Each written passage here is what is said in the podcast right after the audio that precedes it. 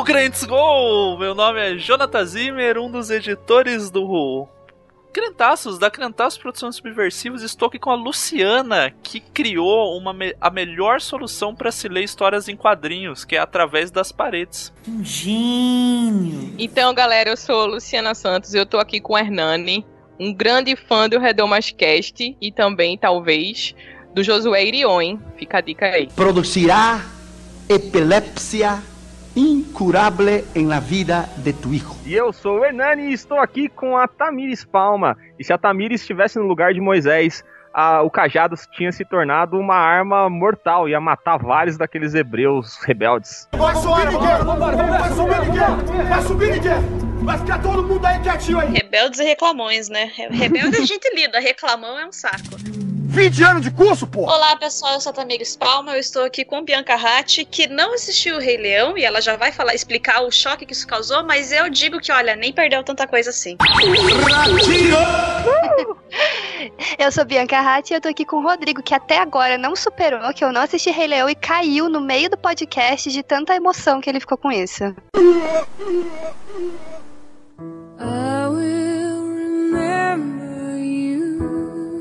Descansa em paz. Amém. Rodrigo estava aqui entre nós, mas agora está com o nosso Senhor e não pôde me apresentar. Mas eu agradeço a sua participação, Rodrigo. Agradeço o seus, seu último respirar aqui junto a esse programa e que você encontre o verdadeiro Rei Leão nessa sua nova jornada. Weep not for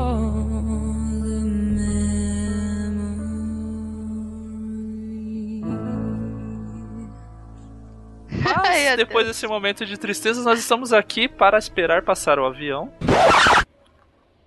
Talvez seja até o Rodrigo subindo aos céus, né? Estamos aqui para falar sobre esse filme maravilhoso, Príncipe do Egito, o filme que completa 20 anos neste ano de 2018 do Nosso Senhor. Estamos aqui para falar sobre ele, fazer correlação com a Bíblia, descobrir quais são os deuses egípcios que são simbolizados com através das pragas e tudo mais, logo depois das nossas propagandas.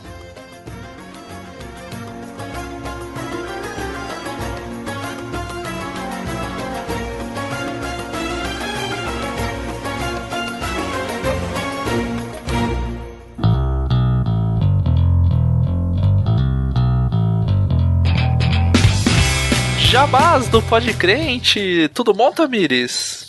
Tudo bem, e você, Jonathan? Tudo bem também. O príncipe do Egito, o pode crente de hoje, então, chegou é, há muito tempo planejado, né, esse pode crente. Muito tempo desejado também. Isso, muito tempo que a gente quer falar, mas antes de falar dele, a gente precisa fazer propagandas. E você que ouve o Pod Crente, acompanha o Universo Crentaços, toda essa ampla gama de conteúdo, já se perguntou da onde que isso é financiado? Isso é financiado por pessoas que contribuem através do padrinho do Patreon. Pessoas como você que está nos ouvindo, né? Pessoas normais que resolveram nos ajudar. Assim, você não é obrigado, né? Ninguém é obrigado não. a nada. Tá aí, tá de graça. Sempre tá de Nunca graça. Nunca vamos cobrar pelos podcasts, pelos vídeos, pelos textos, mas você pode Toda ajuda é bem-vinda, né? Exatamente. Tem duas formas você pode contribuir: pelo Padrim e pelo Patreon, que são plataformas de apoio para criadores de conteúdo na internet e fora da internet. Mas no nosso caso, na internet. Que então, voz é essa? Eu não sei. Você tá então, falando com a voz mais assim? Acontece, às vezes a gente. A gente se perde no personagem. Ah. Mas agora eu vou falar com uma voz mais empossada, assim, então. Empossada do quê? de. Ela tomou posse de mim. Ah, tá. Entendeu? Ela foi, assim como um servidor público é empossado, ela está sendo empossada agora para fazer a propaganda de forma séria, pois é um assunto sério. Quando envolve dinheiro das pessoas, as pessoas ficam sérias. Uhum. Então, você que quer contribuir em reais, você entra no padrim.com.br barra crentaços e a partir de um real... Quatro reais. A partir de quatro reais. Então, quatro vezes um real você pode. É, na verdade é assim. Tem a colaboração mínima do padrinho, é sempre um real. Só que com um real a gente não dá recompensa nenhuma para as pessoas. Para receber as recompensas é a partir de quatro reais. Então você pode dar um real, mas vai ficar feio para você, talvez. Vai ficar aquele clima de eita, sabe? E É só o nosso obrigado. daquela respiradinha. Mas a partir de 4 reais, então você começa a ter recompensas. Que você pode checar essas recompensas direto nesse site do Padrim, padrim.com.br barra. Lá você consegue ver o nível de recompensa conforme a sua contribuição. E já tem algum tempo várias pessoas contribuindo e é, criando laços de amizades com a gente, com outras pessoas, quase casais sendo formados, eu diria. Quase. É, mas não tem nenhum caso que a gente saiba. Mas isso também não é uma recompensa, né? Não, a gente não promete nada. Embora a gente já prome- já falou isso uma vez antes, teve as pessoas quando começaram a contribuir, houve um boom de fertilidade entre as pessoas que pagavam. né? Então, se você tá tentando ter filho, pode ser que aconteça. Não é uma promessa, não é. Mas aconteceu com muita gente ali que entrou no bar e aconteceu. a, a chance é alta. E no Patreon da mesma forma. No Patreon a contribuição é em dólares. Então você que tem cartão internacional ou que mora fora do Brasil pode contribuir através do Patreon.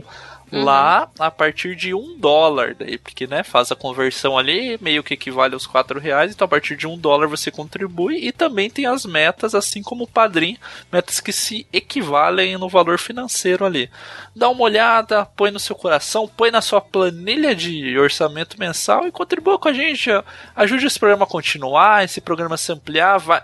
Ó, prometendo para cumprir. Teremos coisas novas aí saindo. Então fica de olho e a gente quer. Pô, Crentaços é maravilhoso pra gente, pra muita gente também, pra outras pessoas. E a gente quer continuar com ele, crescendo com ele. É isso daí. E- Nem eu sei quais são as coisas novas que vão vir, mas acredito no Jonathan. E esse negócio da Amazon aí, como que funciona? Então, né, pessoal, nós nos sucumbimos à, à parceria com a Amazon. Mentira, né? A gente foi lá, mandou e-mail e eles aceitaram a gente. O que acontece é. Se você comprar pelos nossos link da- links da Amazon, tem no site uma abinha Amazon, tem banner, todos os posts agora tem, os podcasts pelo menos, tem a tirinha lá que você clicar você vai pro site da Amazon, no Twitter a gente já divulgou, comprando qualquer coisa através dos nossos links, não precisa ser o livro ou o quadrinho que a gente tem indicado, a gente recebe uma comissão extra sobre o que vocês pagaram. Então vocês não pagam a mais. O quadrinho tá 25 reais, você vai pagar 25 reais. Só que nós recebemos uma taxa em cima disso. Então também é uma forma de contribuição. Você não pode todo mês dar um dinheiro no padrinho, no Patreon, mas quando você for gastar dinheiro na Amazon, se você comprar pelos nossos links, a gente ganha uma comissão em cima disso. Então você não gasta nada mais do que você já gastaria, mas uma parte do seu dinheiro é revertida pra gente. Então é uma forma de ajudar bem válida, bem interessante, porque você não gasta nada, como eu acabei de dizer, e a gente acaba recebendo da, da parte da Amazon uma, uma, uma comissão mesmo de vendas. Então acessem os nossos links quando vocês forem gastar dinheiro na Amazon e nos ajudem. É, vai comprar TV pra Copa. Comprar. TV nova pra Copa. Pô, só, só passa ali no Crentaços, clica no Amazon e compra a TV. Que aí a gente vai ter um retorno maravilhoso, né? É isso, com pessoa, esse, essa entidade brasileira chamada Comprar TV pra Copa pode ajudar um site, né? Pense nisso. E, e dois, um casal a se sustentar. E agora o momento puxão de orelha, né? Que é sobre os comentários do Podcrente especificamente, embora vale também pro da prateleira, pro ampulheta ali. Que é comentem, pessoal. Por favor. A gente, né, quando é podcast de zoeirinha, vocês estão lá, comentam e tudo mais. Quando é podcast mais sério, vocês somem. A gente não tem como saber se vocês estão gostando ou não. A gente não tem como saber se o programa foi bem aceito, se dá pra melhorar, se dá pra tra- tornar mais dinâmico. O da prateleira mesmo, quase não tem mais comentário. Agradeço quem persiste. Sempre respondo as pessoas por lá. Mas eu não sei se vocês estão gostando ou não do programa. Então, interajam com a gente. É, essa é, uma- é- é a- o pagamento mais barato que vocês podem dar para a pessoa que faz o podcast. É comentar no post, gente. É falar o que, que vocês estão achando. A gente precisa desse retorno. A gente, né, o site passou por essa mudança de de integrantes, né? Saiu, saiu o Cristiano, saiu o Mário. A gente tá tendo, tentando encontrar uma nova linha de produção de conteúdo, eu e o Jonathan. Então, a gente precisa do retorno de vocês. Então, assim, né? Mesmo que você não gostou, comentar, ah, não gosto muito, prefiro os da zoeira. Não tem problema, de verdade. Pode A comentar. gente não vai ficar triste. Não Talvez um pouco só. nada, mas é pra gente ter uma noção aí do que, que porque afinal a gente produz, embora fale coisas que a gente gosta e tudo mais, o conteúdo quem ouve é são vocês, né? Então a gente precisa, a gente de alguma forma a gente vai produzir coisas que são no gosto de vocês e que vocês esperam a partir da Criantaças. Então, sempre dê esse retorno. Se você comentar no podcast, vai ter retorno no recadito. Se comentar nos outros, a gente responde diretamente nos comentários. Se o Discos é uma bosta pra responder, tipo, manda e-mail, crentados.gmail.com, a gente vai ler, vai te responder com toda certeza. E se você tá ouvindo é. pelo YouTube também, nos comentários do YouTube a gente sempre responde quem comenta. Uhum. Então é isso, bora pro programa aí.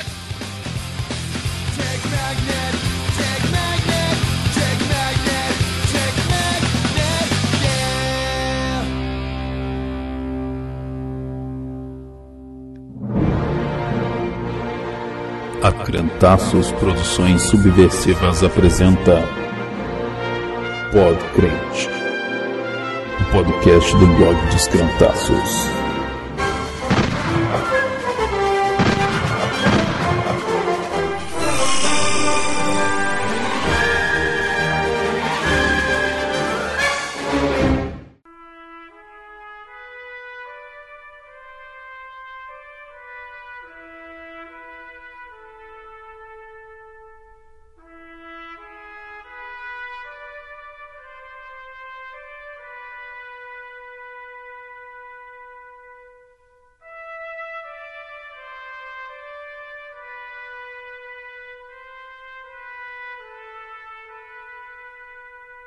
Pode crente de número 64, o príncipe do Agito, não, do Egito. O ano é 1998, o ano internacional do oceano pela ONU. FHC faz manobras, coelhinhos voadores, concorre e é reeleito presidente do Brasil. Sandy Júnior lança um álbum Era Uma Vez. Morre Tim Maia, morre Frank Sinatra, morre Leandro, o cantor, e é acompanhado por dezenas de milhares de crianças nas salas de aula de todo o Brasil. Oficina G3 estreia Pedro Geraldo nos vocais no álbum acústico. Saramago ganha o Nobel de Literatura e com dois gols de Zidane e um de Petit, a França vence o Brasil na final da Copa em Saint-Denis. E é o que acontece no final de 98 surge pela DreamWorks, desconhecido, primeiro filme da DreamWorks, O Príncipe do Egito, um filme que faturou 200 milhões, 218 milhões de dólares no mundo inteiro e custou apenas 70 milhões de dólares. E para falar sobre ele, a gente tem aqui dezenas de influenciadores digitais gospel para falar sobre ele. Temos Nossa, Eu não sei se eu quero aderir a esse título aí, não. também não, também não. Vou ter que falar com os meus advogados. Então a gente diversos influenciadores digitais que são cristãos, né? Ó, melhorou. Melhorou, Ah. melhorou.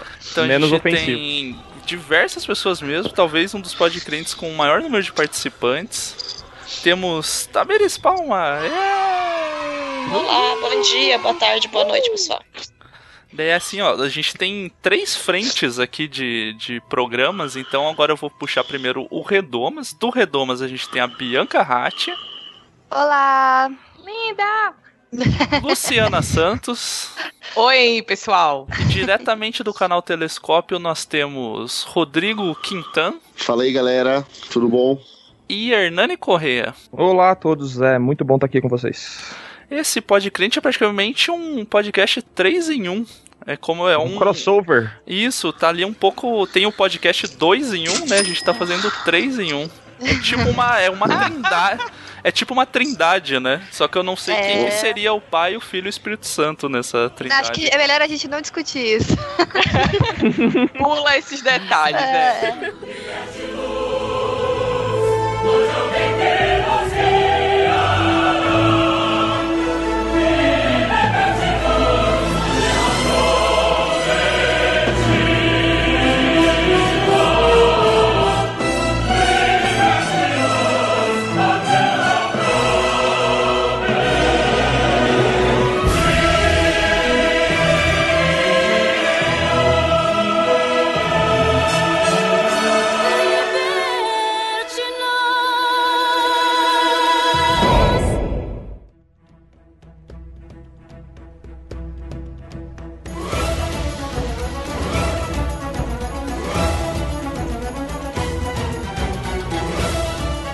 Então, a gente tá aqui, como vocês viram pelo título, para falar sobre o filme O Príncipe de- do Egito de 1998, que, por coincidência, a gente não pensou dessa forma, falando, nossa, ele vai completar 20 anos em 2018, então a gente vai gravar sobre ele como uma homenagem. Não. Por Nossa, que verdade. depois que a gente foi olhar, que percebeu, pô, ele vai fazer 20 anos. Então, 20 anos, mais um podcast pra gente chorar e ver como a gente tá ficando velho. Nossa, É, eu tenho uma pesado, notícia pra vocês. Eu tenho uma notícia. Em 98, eu tinha dois anos. Sai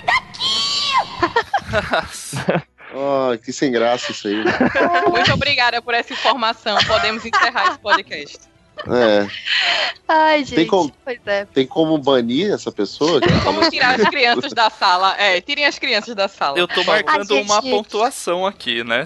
É um, somos é um filme, é um filme de criança, né? Pronto. Aí, ó. tô- tô- posso de, É. Estou assim, ó, hab- habilitada a discutir. Nossa, Estou vendo apenas absurdo. absurdos acontecendo no Brasil. Então, E antes, de, antes dessa data também não aconteciam absurdos no Brasil, então. Não, é, não acontecia. Não, não, não aconteceu. A pergunta é, Bianca, você viu pela primeira vez quando esse filme, então? E através de que plataforma? É, a gente tinha em casa, se eu não tô assim redondamente enganado, a gente tinha em casa. E depois, assim, de mais bem mais velha, eu lembro de assistir muito na sessão da tarde. Tipo, toda vez que passava na sessão da tarde, eu assistia. Eh, Eu, se não me engano, assisti esse filme em casa, assim, com os meus pais, em algum formato. é, Fita. Não, DVD. Não, Não em sei, DVD, não sei. né? É, Em DVD. Eu DVD. não lembro. Eu, não- eu não lembro. Eu lembro de usar fita, mas eu não lembro em que formato a gente Fita? tinha esse filme. Fita VHS, VHS? Sim, eu Ela viu em lembro. Blu-ray, Blu-ray. Eu vi no. Era. Eu vi no On Demand aqui. E você, Rodrigo? eu, eu vi esse pela primeira vez na, na, na EBD da minha igreja.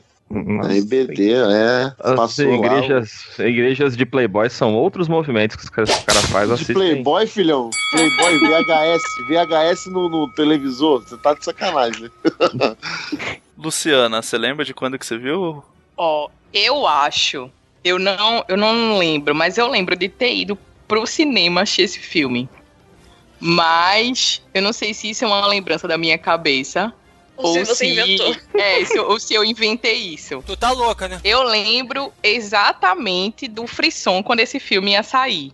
Não posso revelar que, quantos anos eu tinha, porque né, ia ficar muito vergonhoso depois da revelação de Bianca. Ah, o termo frisson revelou já, né? Nossa, Foi uma brasa, mora. Foi uma coqueluche nas foi igrejas. né? supimpa, foi supimpa naquela época.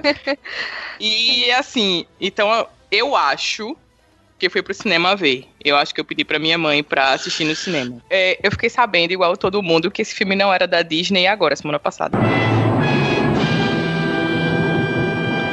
Tá vendo? Eu também. Eu também descobri isso recentemente. Isso no chat, no chat dos crentaços, foi que eu descobri que esse filme não era da Disney. Então, na minha cabeça, sempre foi da Disney. Sempre foi. Então, eu, eu sempre pensei, nossa, um filme da Disney gospel, preciso assistir. Então, eu acho que eu vi no cinema.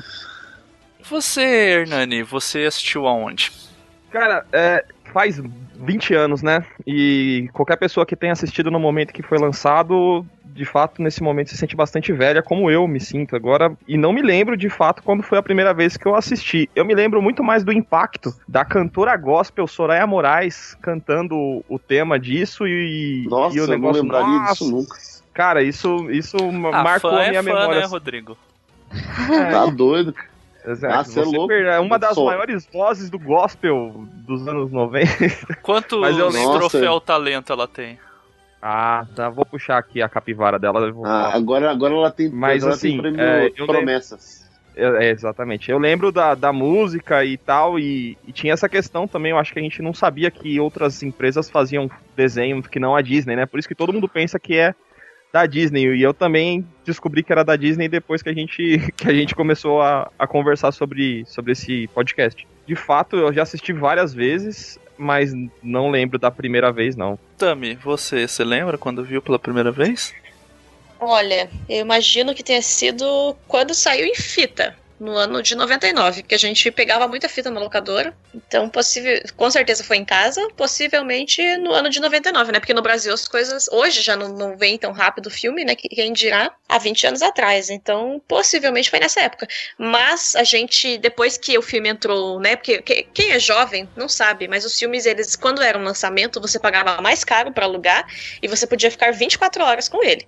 Quando o filme já, já era ultrapassado na locadora, né, ele não era mais lançamento, ele era mais barato e você podia ficar mais dias com esse filme na sua casa. E daí o que, que acontecia? A locadora que a gente emprestava, alugava os filmes e tudo mais, ela tinha a promoção de você alugar sete filmes que não eram lançamentos, pagar sete reais e ficar por sete dias com esse filme. Então é, a gente pegava praticamente um- era uma locadora Era gospel evangélica, essa- né? essa locadora. É, então, É. e daí a gente pegava Mulan, Príncipe do Egito e, e mais cinco filmes. E a gente assistia Mulan e Príncipe do Egito dia sim, dia não. Às vezes pegava, ou, tipo, tipo, tava faltando uma das duas fitas, daí pegava só o outro. Aí assistia esse desenho a semana inteira. Então, quantas vezes eu assisti? Com certeza absoluta, mais de, sei lá, 150 vezes na minha vida. assim. Mulan, Mulan, baita filme. Nossa, eu amo Mulan. Mulan é o meu filme favorito da vida. Porque eu amo Disney não. Mulan. Não, a Mulan é Disney, né? Ela não é princesa da Disney, porque afinal de contas a Mulan não é princesa, mas é da Disney. É, o Mulan não é evangélico, ao contrário do Príncipe do Egito, que jamais poderia estar na Disney sendo um filme evangélico, né? É, né? Aham. A Disney é consagrada, né? A, a Satanás, se eu não tô me enganando. É. E Mulan, Mulan ao contrário, Pelo que eu me é. Nalum, né? Nossa. Na Alô, lua que significa Satanás.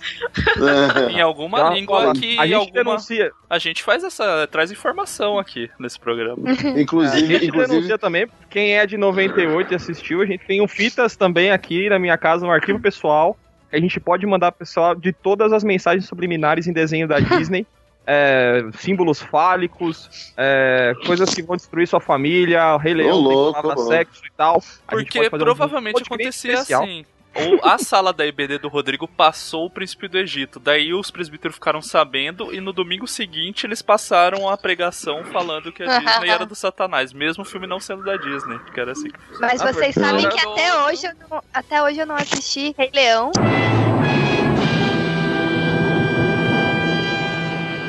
Por causa dessa, dessa bendita pregação aí que. Ah, você tá Jesus, brincando. Maria e José, Saudoso Rei Leão. Ah, Rei Leão. Não perdeu Ah, nada. Não perdeu ah. nada.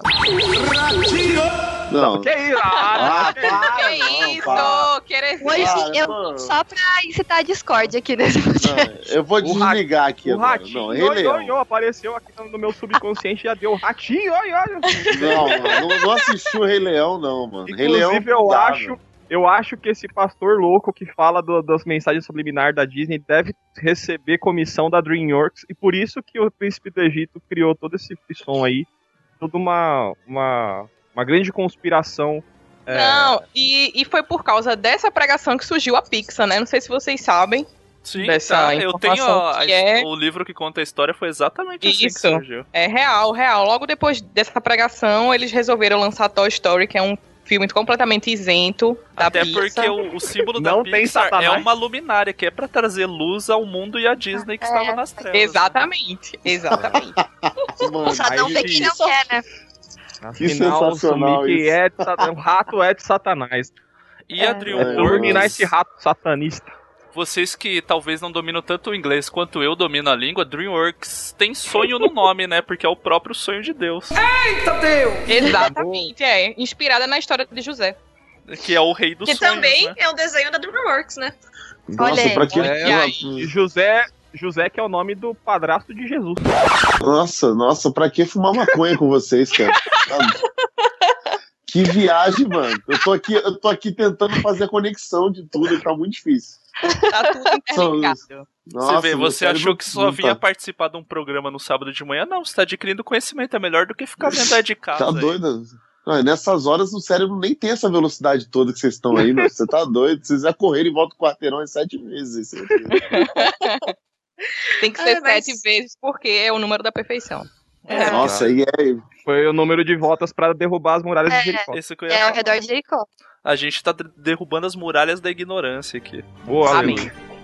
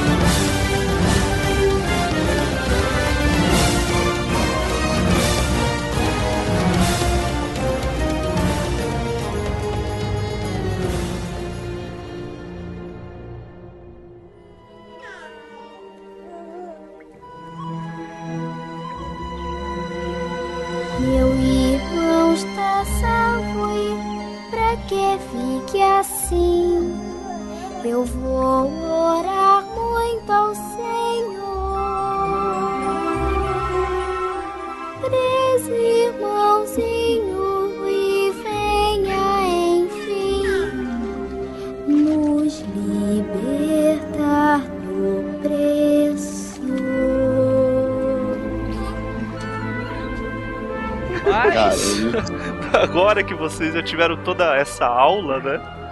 É, como vocês perceberam, né? O programa sobre o príncipe do Egito. Então, assim, a gente vai dar spoilers do filme e do texto bíblico nesse programa. Então, Olha você só. que não gosta de spoilers do texto bíblico e do filme, eu aconselho a parar agora. Porque vai acontecer, inevitavelmente. O bom é que é o segundo livro da Bíblia. Dá pra ler rápido até lá. Ah, não, tá Nossa. tranquilo aí. Episódio curto esse aí. É rapidinho.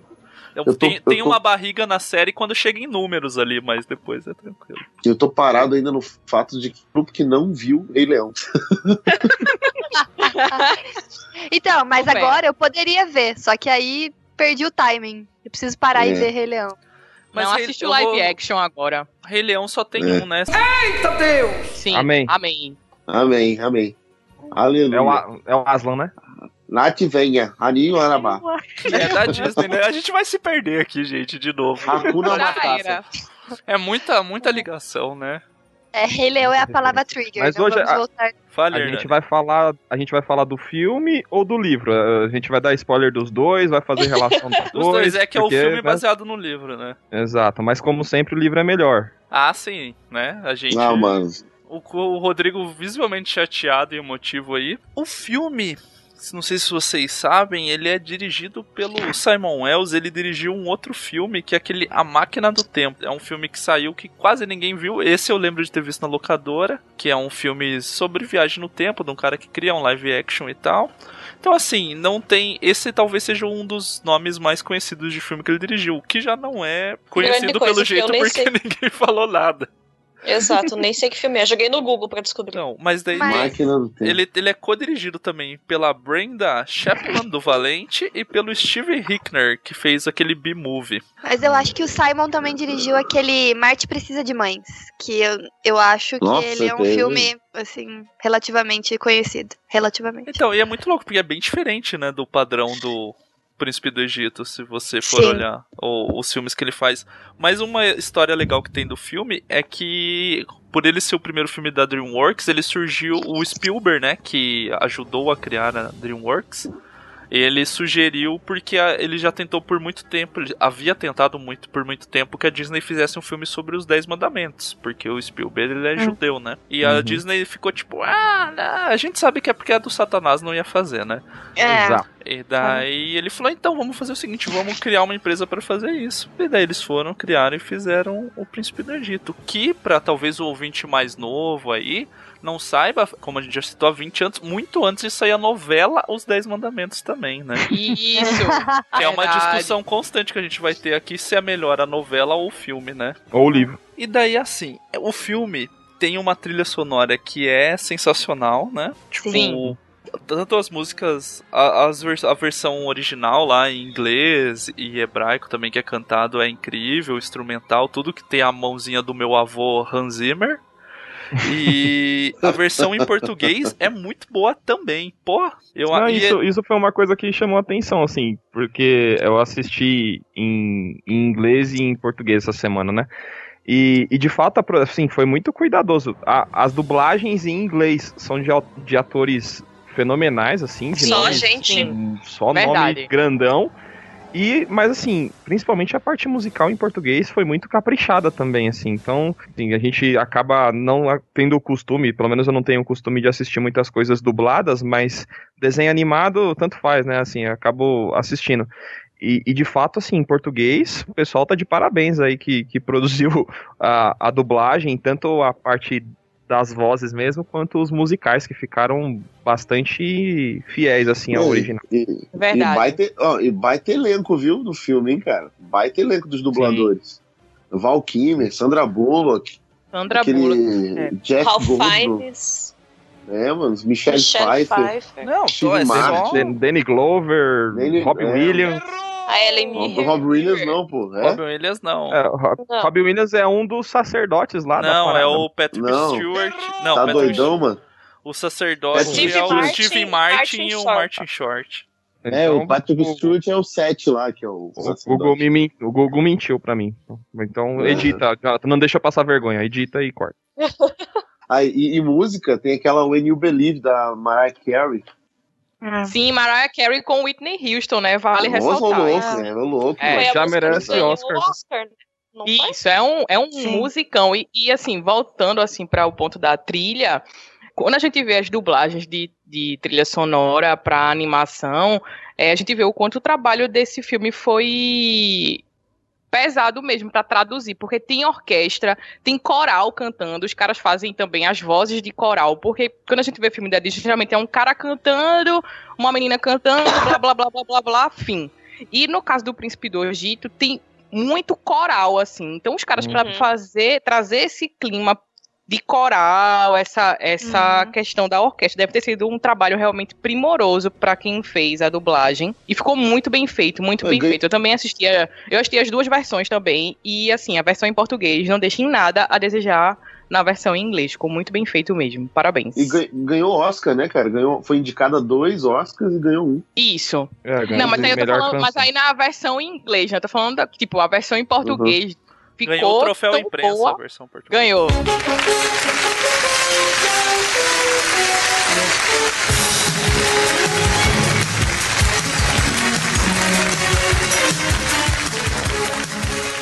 Ganhou o troféu promessas. Ganhou o troféu O, próprio, o próprio Silvio entregando nas mãos do- dos dubladores. Que é muito boa a- é, na mão da Soraya Moraes e do Robson Monteiro, né? Porque o, o nome em português da música é aquela famosa galera que, né, tipo, pô, a gente tem que pôr um nome com uma entonação bonita. É Se Tu Quiseres Crer. Parece que é tipo um Ah, negócio de quando sei. descobriram o Brasil.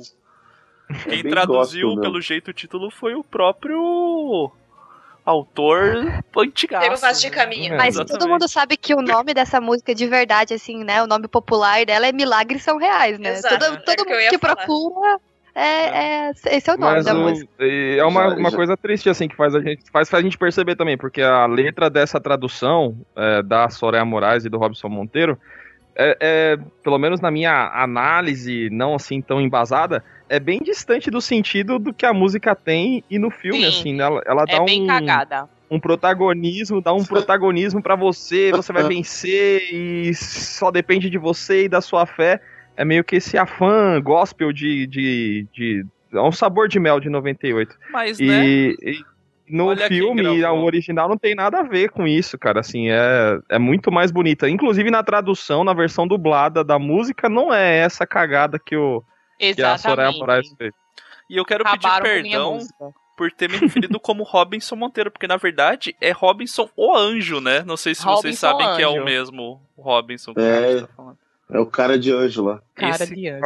Robinson o Anjo, o eterno participante do ra- programa Raul Gil, né? É, eu ia falar isso agora.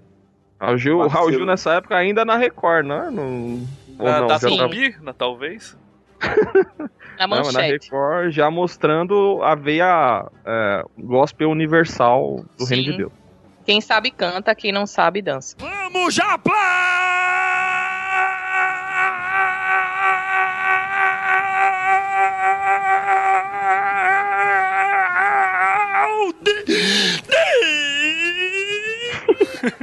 então, assim, né?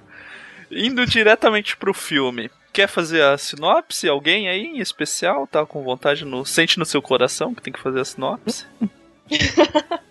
Ah, eu acho que a única grande diferença da história, né, no sentido contada do, do êxodo para o, o livro, para o filme, é que no filme a gente tem a relação muito mais próxima, né? O Moisés é irmão do cara que virá a ser o faraó, enquanto que quando ele é adotado na história bíblica, ele é tipo neto do faraó presente. E como muitos dos faraós egípcios foram tiveram mais de uma esposa, então ele devia ter muitos netos, muitos mesmo. Então, assim, talvez o faraó nunca nem chegou a conhecer esse neto adotivo que ele teve, sabe? O primeiro faraó, né?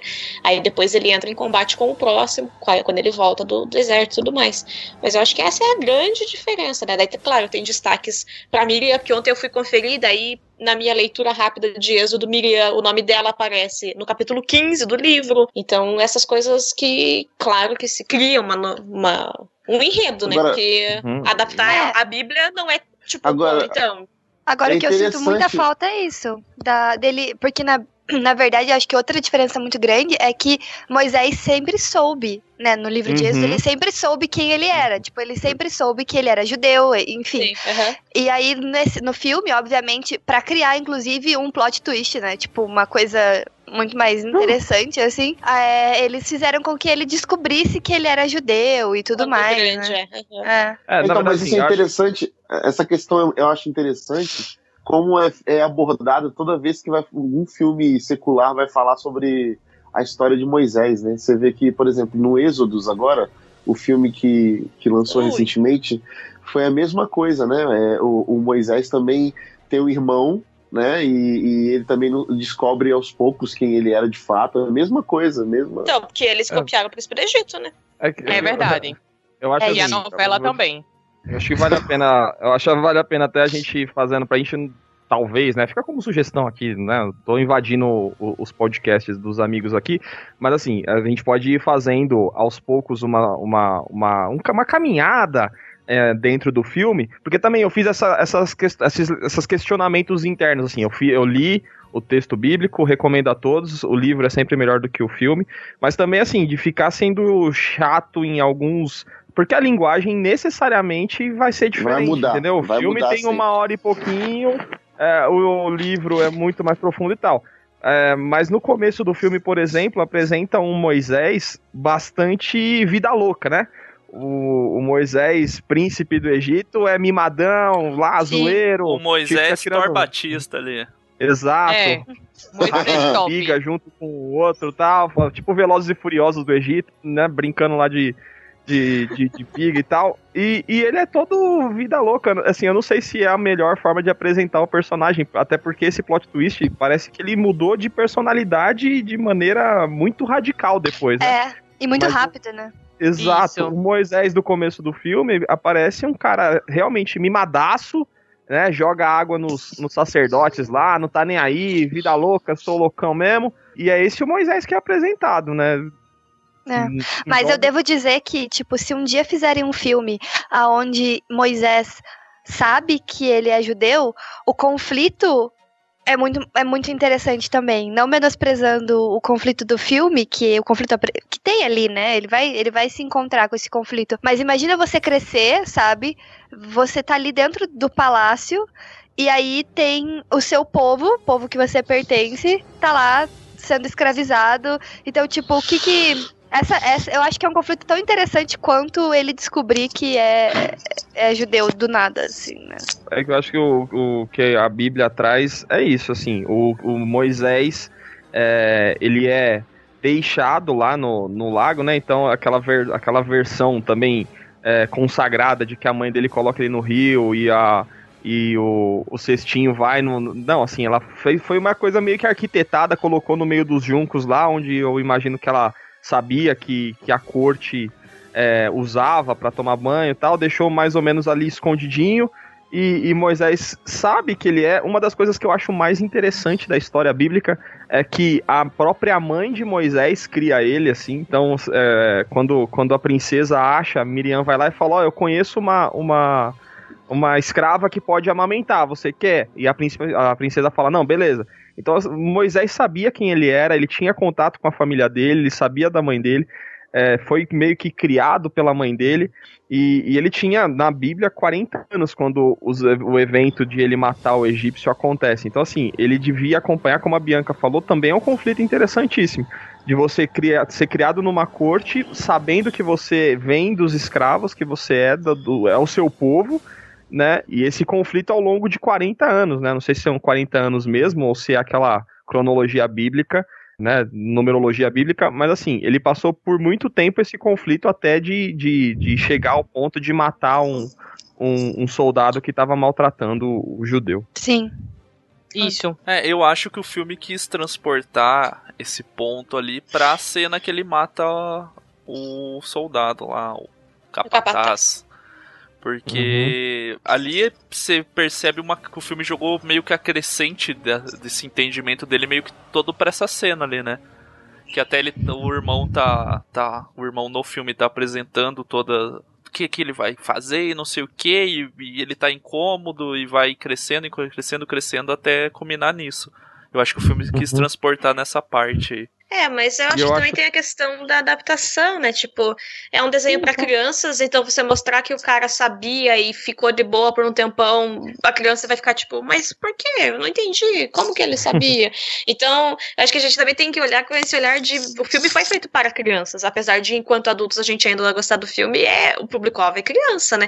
Então você tem que transformar primeiro, fazer com que o fato eles serem irmãos adotivos, ele e o Ramsés, faz com que a gente tenha empatia pelos dois, pela relação dos dois. E daí é mais sofrido ainda ver a quebra da relação dos dois. Porque, é, pô, dá muita pena do Ramsés no desenho, cara. Você fica tipo, ai, ele era seu irmão. Deixa eles irem, para de ser idiota, amigo. Vai, vai. Eu acho que é muito disso, assim. Ah, o fato de que a gente no desenho não tem a passagem de tempo, né, que sei lá, 40 anos quando mata, mais 40 anos de- de- no deserto e tudo mais, é, no- vivendo em Midian, para depois voltar pro Egito, porque a criança vai, não faz sentido dentro da cabeça de uma criança uma pessoa com 80 anos ainda ter vigor para fazer tudo isso, assim, né? Uhum. Então eu acho que é, é coisas que precisam ser adaptadas para que atinjam de maneira Não correta o público-alvo.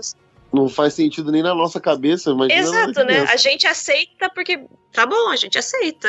Não, não, e eu nem tô falando assim, né, é, é o que eu falei, a gente não vai ficar nessas, nessas comparações porque realmente não cabe dentro da obra.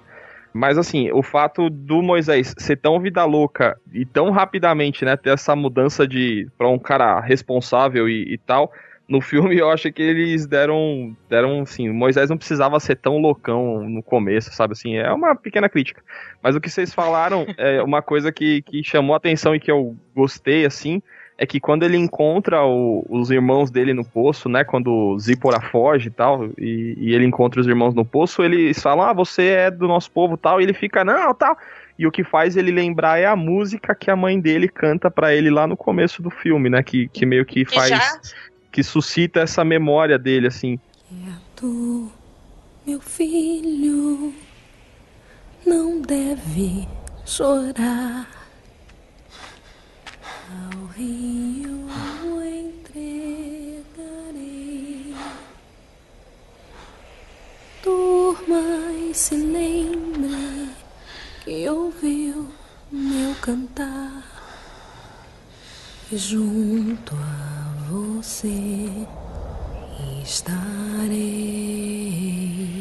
E eu achei isso muito bonito, né? A, a, a questão da memória afetiva dele. Não sei, ele. Antes ele assobia a música quando ele tá conversando com o irmão dele no palácio, ele assobia a, a melodia da música, quer dizer, aquilo tinha ficado no, no coração, na mente dele, e foi a música que a irmã canta que faz ele começar a, a acreditar na história, né? A, a- a lembrar da história. E música, inclusive, que já começa arregaçando no desenho, Sim. né? Porque a primeira música, que é a Libertinus, Uhum. ela é. Eu e o Jonathan, a gente ama de paixão. Imagino que vocês também possam gostar muito, porque, cara, ela é impressionante. Ela começa com os caras, né? Uma música, tipo, grave, sof tá num sofrimento de um tipo, e daí entra a voz da Joquebed, e daí é um desespero e é um sofrimento de outro tipo, muito mais intenso, e porque o sofrimento dos homens é um sofrimento cansado, pesado.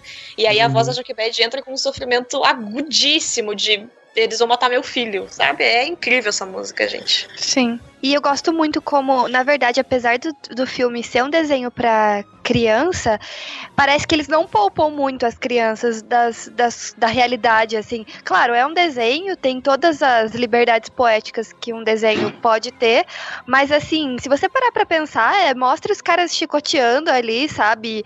É, mostra eles esquálidos, sabe? Então, eles Depois não com as poupam. pragas também, né? É, eles não poupam muito as crianças, assim. Por exemplo, quando Zípora é capturada e aparece lá, tipo assim, o, o, o Ramsés fala, ah, manda ela pros aposentos de Moisés, sabe? E eu não sei se essa é a típica referência em desenho que você só pega depois de adulto e quando você é criança você não entende, porque parece que eu só percebi isso agora reassistindo, mas tipo é tão pesado isso, né? Se você parar pra pensar o que quer dizer isso em todo o contexto, ela capturada e, e só pra fazer um, um off, assim, Zípora, personagem maravilhosa, né? Que, que personagem incrível do desenho, assim. Então. Sim. É, é, achei assim que eles não poupam as crianças de- de- das realidades assim do. E, Acho e que- a- que não- até acho- as cenas, né, do, do sequestro das crianças, quando mostram ele- eles entrando nas casas, pegando as crianças Sim. das mães, é muito explícito. E naquela cena também, quando Moisés, entre aspas, descobre, né, toda a verdade, o que, que aconteceu e tal, eles mostram mesmo naquela HQ lá na, na parede lá do... da- HQ da parede. do- aquela graphic novel que tava lá na, na parede lá do faraó. Tem todas as cenas, tudo acontecendo e tal, eles correndo, as criancinhas sendo jogadas na água e comida por jacarés Sim. e tal. É muito, fica muito claro ali tudo o que aconteceu. Então, se você por acaso não tinha pego no início o que estava acontecendo, ainda estava se situando da situação, quando chega naquela cena de ali, novo. É, só- ele, caso você é. não tenha entendido, foi isso aqui que aconteceu. E mostra tudo mesmo, até a cena final, né? É sensacional. Eu acho que é porque as crianças em 98 não eram tão Nutella quanto é hoje, né? Não? Aí podia mostrar essas coisas.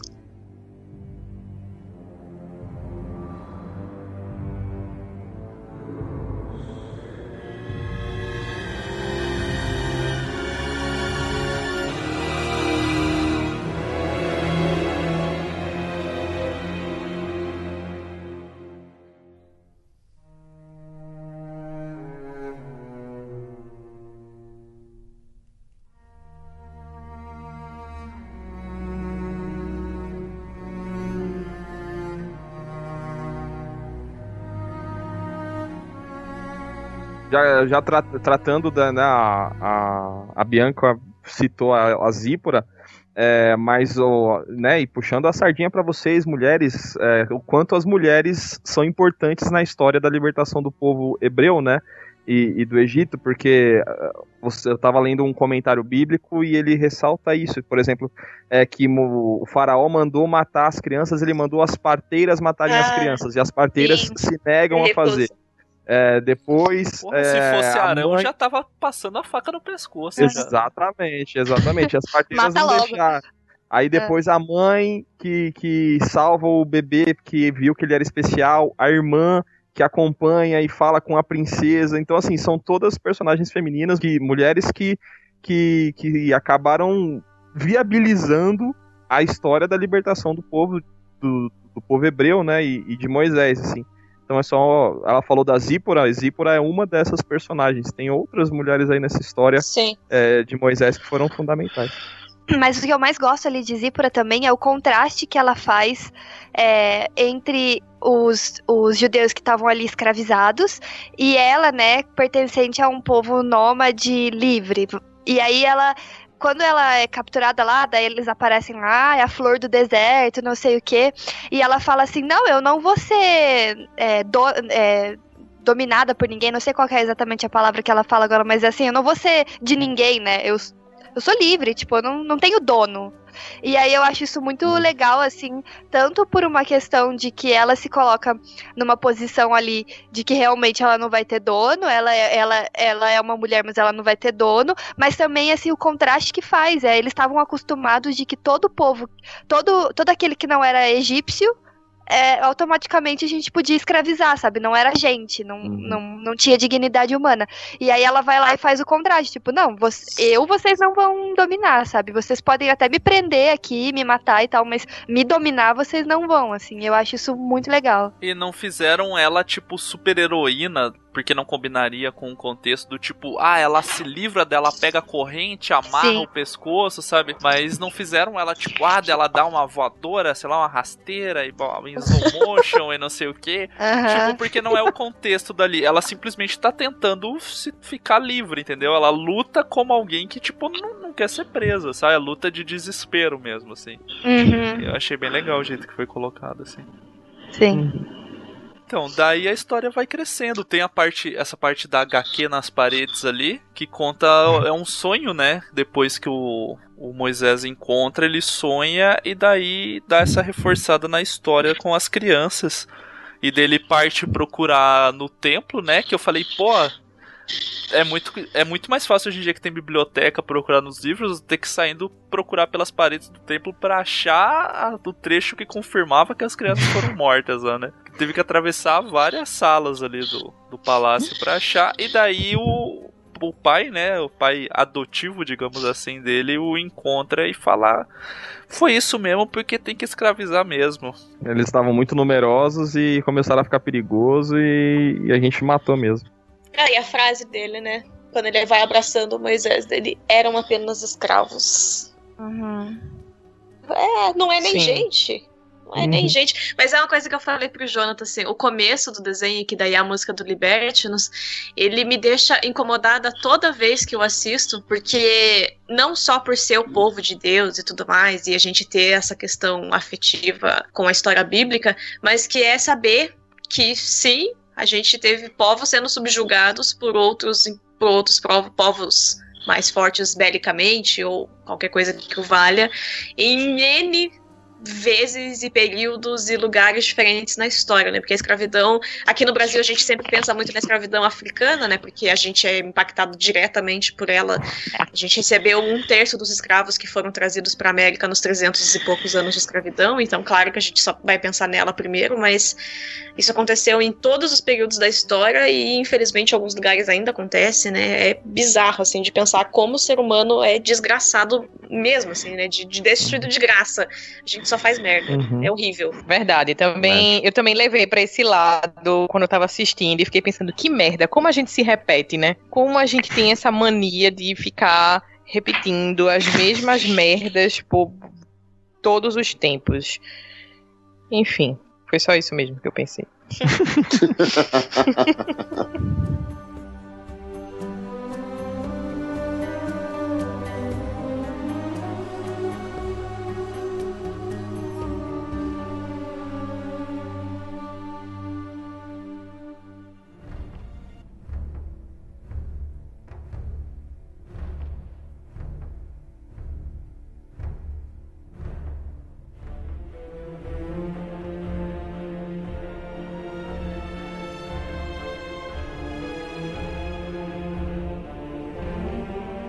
Mas aí então o Moisés ele vê o, o, o, o capataz lá maltratando, ele dá um empurrão no, no, capataz, no, no cara que tava maltratando o, o hebreu.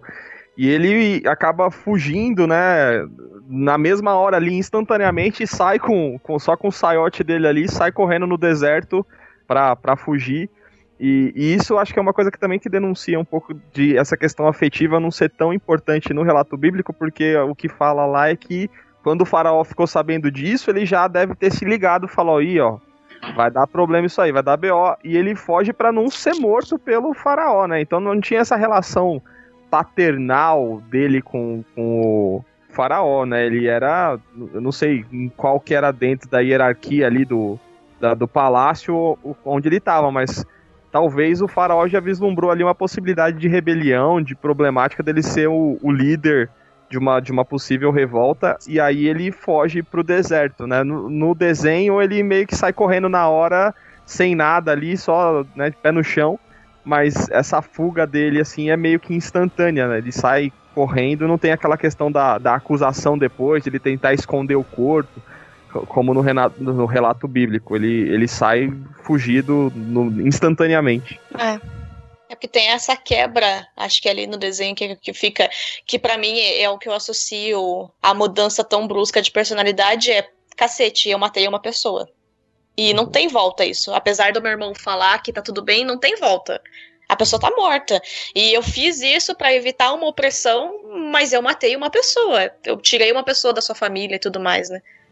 Uhum.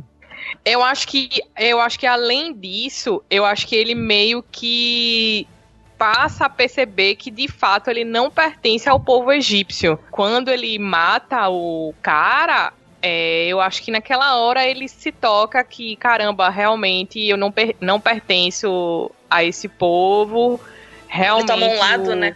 É isso, eu escolhi um lado pra lutar e não é o lado egípcio. Eu acho que nessa hora que cai a ficha dele e acho que na cabeça dele não faz mais sentido ele ficar ali, né? Por isso que ele vai embora e sai correndo e tal. É, e, e, e se você observar isso, não, não, não faria o menor sentido se ele tivesse descoberto recentemente que era um, que era um hebreu também. Porque ele não teria tantos laços afetivos quanto, te, quanto ele teria com o Egito, né? Ele estaria mais propenso ao, às questões egípcias do que ter descoberto agora sou um hebreu e estou me simpatizando já com isso já. Então você, mostra que ele já tinha esse vínculo dele com os hebreus é antigo já. Mas uma coisa que eu não sei se vocês perceberam, é, pelo menos para mim ficou meio nítido assim que que depois que ele percebe, quando ele tá andando no meio dos escravos, meio que o ambiente, sabe aquele ambiente quando você todo mundo sabe, tipo, o pessoal olhando para ele assim meio de canto de olho falando aqui, ó, safado. Acho que dá essa pelo menos em, em, mim deixou essa sensação assim, depois que ele descobre que ele é hebreu, ele começa a perceber talvez assim, tipo, pô, só eu não sabia e, e, e o pessoal trabalhando e apanhando e olhando para ele com aquele olhar meio acusatório assim. Show de Truman, ele fica ali. É, exatamente. É. E aí eu acho que também, isso no desenho eu acho que ficou bacana. Ele, assim, depois que ele sabe, que ele descobre que ele é, que ele é hebreu, ele tá no meio do, do dos escravos, assim, e os caras estão ali trabalhando, olhando para ele com aquele canto de olho, falando assim: Você sabe agora do que a gente passa, sabe? E, e, e aquilo vai criando aquele mal-estar nele, assim. Ele já chega é, se sentindo mal. Ah, mas inclusive eu, tava a Miriam e o Arão ali junto, né? Uhum, é, mas a, outra, a outra galera também, tipo, já vai olhando para ele assim, safado. Eu nem acho que é isso. Eu acho que, na verdade, ele passou a ver o sofrimento do povo com outros olhos quando ele descobre quem ele é. É tipo quando você, sei lá, se toca de alguma coisa e você começa a prestar mais atenção, tipo o avião que tá passando. É, a gente hum. passa a prestar mais atenção. Então, às vezes, os caras nem estão ligando para ele, só estão. Ah, é Moisés passando. Mas para ele aquilo parecia ser mais grave do que realmente né? era. Uhum. Isso, porque ele passou a ter consciência de quem ele era sabe? Eu hum. acho que foi mais isso, assim, quando você sabe que você tá devendo e você tá passando por um lugar e. É, tô devendo, tô devendo. Mas às vezes as pessoas nem estão ligadas em você, mas você, com aquela consciência, você fica achando que as coisas são maiores do que às vezes elas são, sabe? É, é quando o Rodrigo vai, ele quer passar recado para algum membro e começa a fazer pregação direcionada e você sabe que é para você, mas na verdade ele não tá querendo fazer isso. Não é mais ou menos isso, Rodrigo? Não.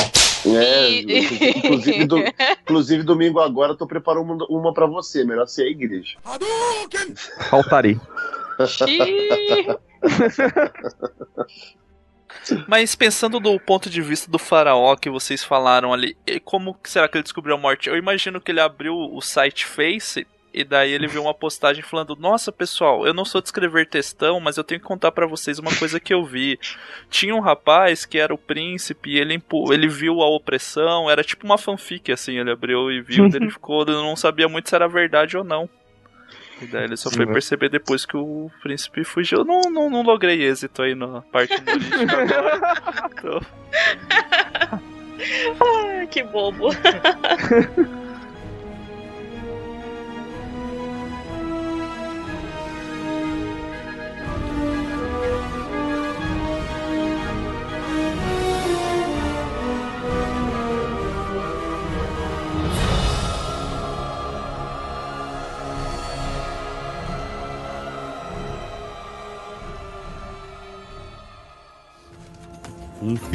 Tapete artístico cujas cores não têm par. Não vê o seu propósito num padrão que veio adornar. Mas então, Moisés correu pro meio ali com sua sainha, seu o ouro e a sua peruquinha. E tinha a difícil isso? decisão do o que estava o queimando mais, né? A sainha o queimando no sentido moral, ou o ouro ali que devia propagar o calor e tá fritando o peito dele, ou a peruquinha ali que devia estar tá esturricada também. Daí ele começa a tirar isso, vem a famosa tempestade de areia, que como a Tami disse quando a gente estava assistindo, deve ser muito louco, mas deve ser muito fatal também, né? Então, a coisa que mais me incomoda, que mais me incomoda nessa cena é que ele, tipo, ele abre assim os braços, né? Tipo, Isso. ah, quer saber? Quero morrer. E aí, é. ele fica de bem de boca aberta e eu falo, meu Deus, esse cara tinha que estar tá muito morto, sabe? Sim, um o pulmão prédio, dele né? virou um. Sim. sei lá o quê. Ele nunca nem. Ele é tão, tão playboyzinho que não devia nem ter areia, mesmo ele estando no Egito, no palácio ali dele. Que ele nem sabia. Ele falou: Nossa, é, É. farinha de rosca, pessoal. Mas, a- mas se libertar da peruca fez um bem danado pra ele, porque, pô, pra que aquela peruca, né, velho? É, é, fez muito bem. Mas simbolicamente essa cena tem muito significado, porque ele é enterrado, né? E quando ele sai da, da, da areia, ele é um, um novo homem. É tipo um. Um, batismo da uma areia. passagem. rito de passagem, é. Ele é batizado na, na areia, assim. Embora é, seja inviável cientificamente, ele teria morrido, né? Só nessa boca aberta da tempestade de areia já era motivo suficiente pra que ele morresse. Mas assim, é, dentro ah, da mas história. cientificamente também não dá pra abrir o mar vermelho, então. Eita Deus! Verdade, É que recebo. tem aquele versículo, né? Mais fácil um camelo comer o seu cabelo do que um. Meu bem.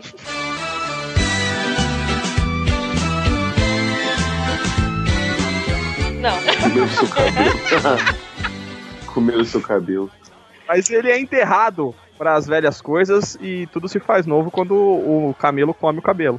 E Entendeu? cospe na cara dele, verdade.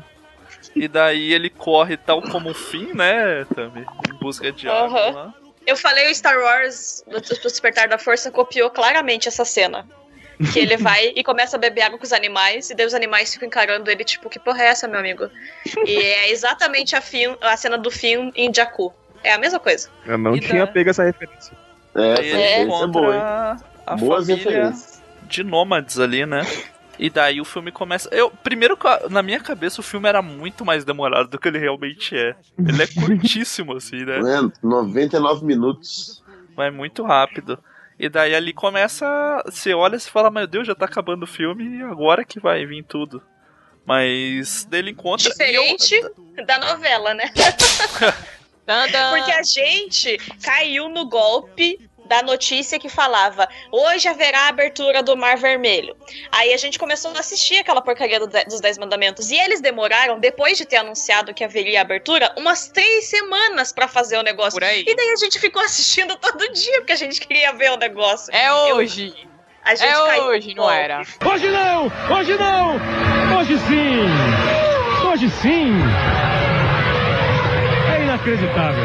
Não Maldito homem que confia no Edir Macedo, tá vendo? Exato, a gente assistiu quase um mês a novela pra conseguir ver a abertura do Mar Vermelho. Golpe do Mar Vermelho. Mas daí, eu- particularmente, é a parte que eu mais gosto é daí pra frente. Eu acho o Egito meio chatinho em si, assim, eu não. Ao contrário dos alunos da Tamires, eu não sou muito fã do Egito. Daí eu. Pô, daí é show, né? Aparece Jetro ali. Jetro é demais, cara. Eu acho ele muito massa. É, Jetrão. Jetro, legal. Agora sim, a pergunta que não quer calar é: Jetro era sacerdote de Midian. Rodrigo Quintan, você pode explicar pra gente esse sacerdócio? Ele era sacerdote de quem? Ele era sacerdote do mesmo Deus de Abraão, Isaac e Jacó, de outros deuses? É possível isso? Por favor, momento teológico. Começa agora o BTCast. Teologia é nosso esporte. Então, então. Aquele que, por serem da terra de Midian, né, os midianitas, eles tinham outros deuses, cara, um sacerdote de outros deuses. Depois, com a vida de Moisés, com a caminhada de Moisés, ele veio se converter ao, à religião hebraica dos Então hebreus. ele né? não era sacerdote. Não, ele era um sacerdote de um deus. Deus deles lá. Hum, Mas aí ele Rapaz, se hein? converte. Mas assim, tudo especulação, né? Não tem nada. Não é um relato bíblico que especifique isso, né? Mas assim, acredita-se pela geografia bíblica que era desse, nesse ponto aí. Porque Jetro realmente é um personagem bastante legal, assim, não só nesse momento, né? Depois, no, É. no- na caminhada do povo, Jetro dá uns toques bacanas ali pra, pra Moisés. Ele é aquele sogrão parça, né? Sogrão gente boa mesmo, assim. E, e tem essa, essa questão dele ser um sacerdote, então, aí revelando que não é. É, é, é, é, alguns teólogos afirmam que quando os sinais, quando os sinais miraculosos começam a acontecer, é que muita gente começa de fato a crer no Deus de Israel, né? E muita gente ali no meio que nem cria, que já cria, adorava os deuses egípcios já. Entendeu?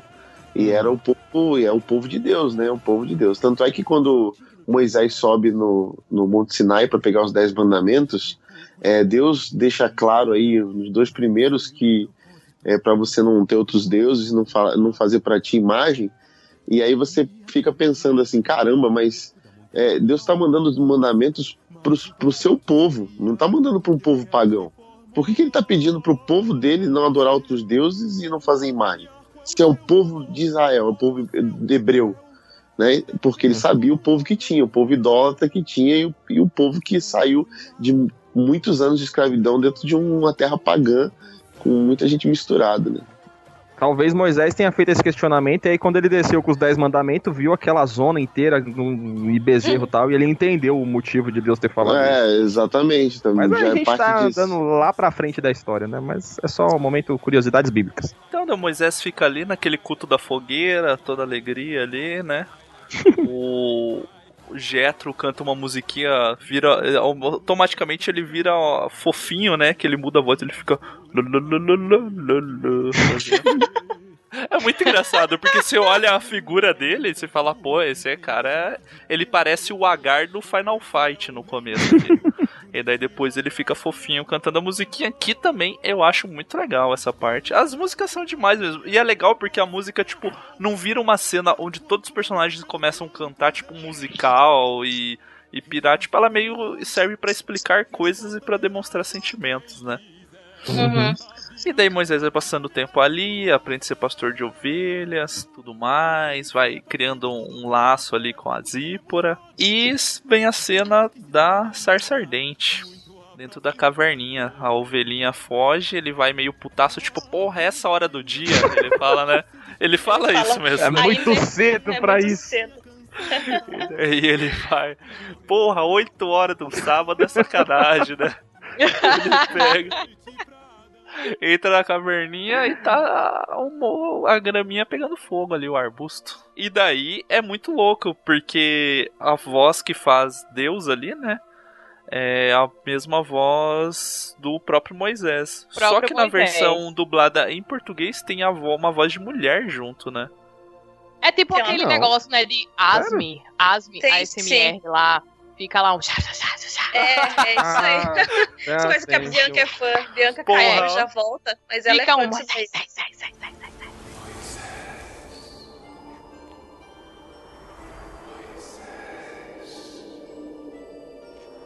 Moisés.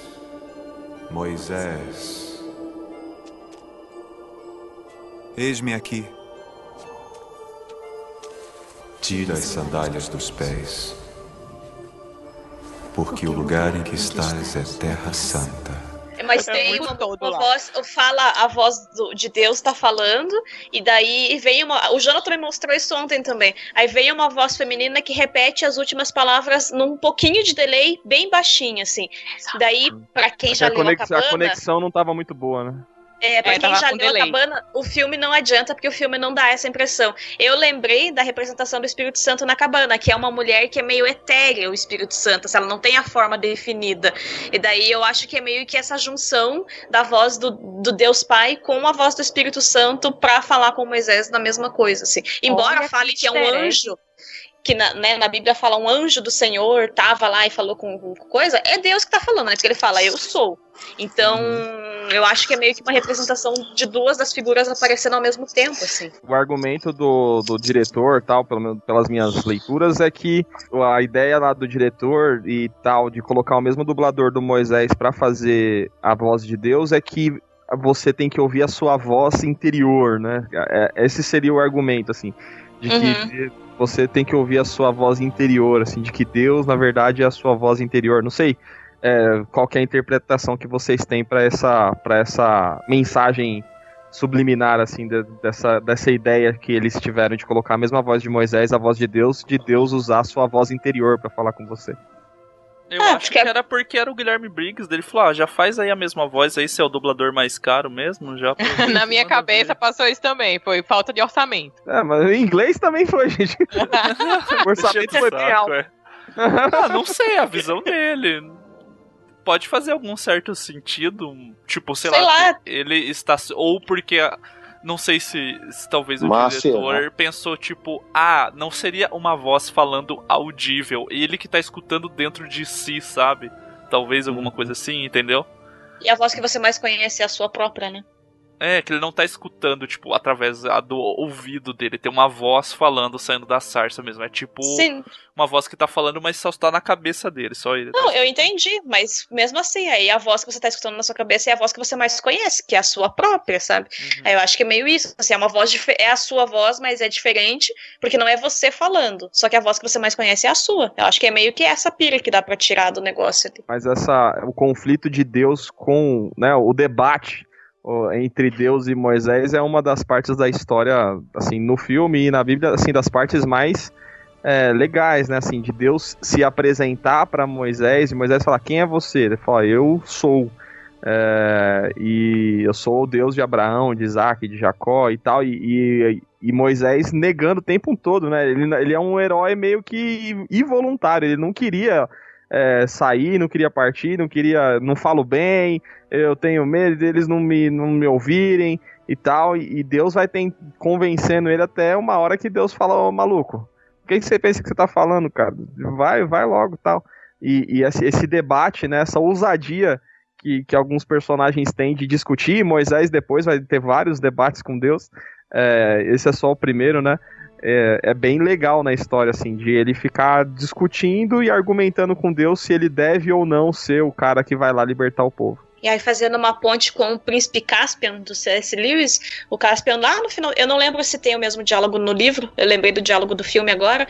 O Caspian fala que não se sente preparado para ser rei de Nárnia. E daí o Aslan fala, mas é justamente por isso que você vai ser um bom rei, porque você vai sempre tentar fazer o melhor. E eu acho que muitos dos, dos, dos líderes que Deus levantou no Antigo Testamento também eram pessoas que falavam: não, eu não tô preparado, eu não me sinto preparado.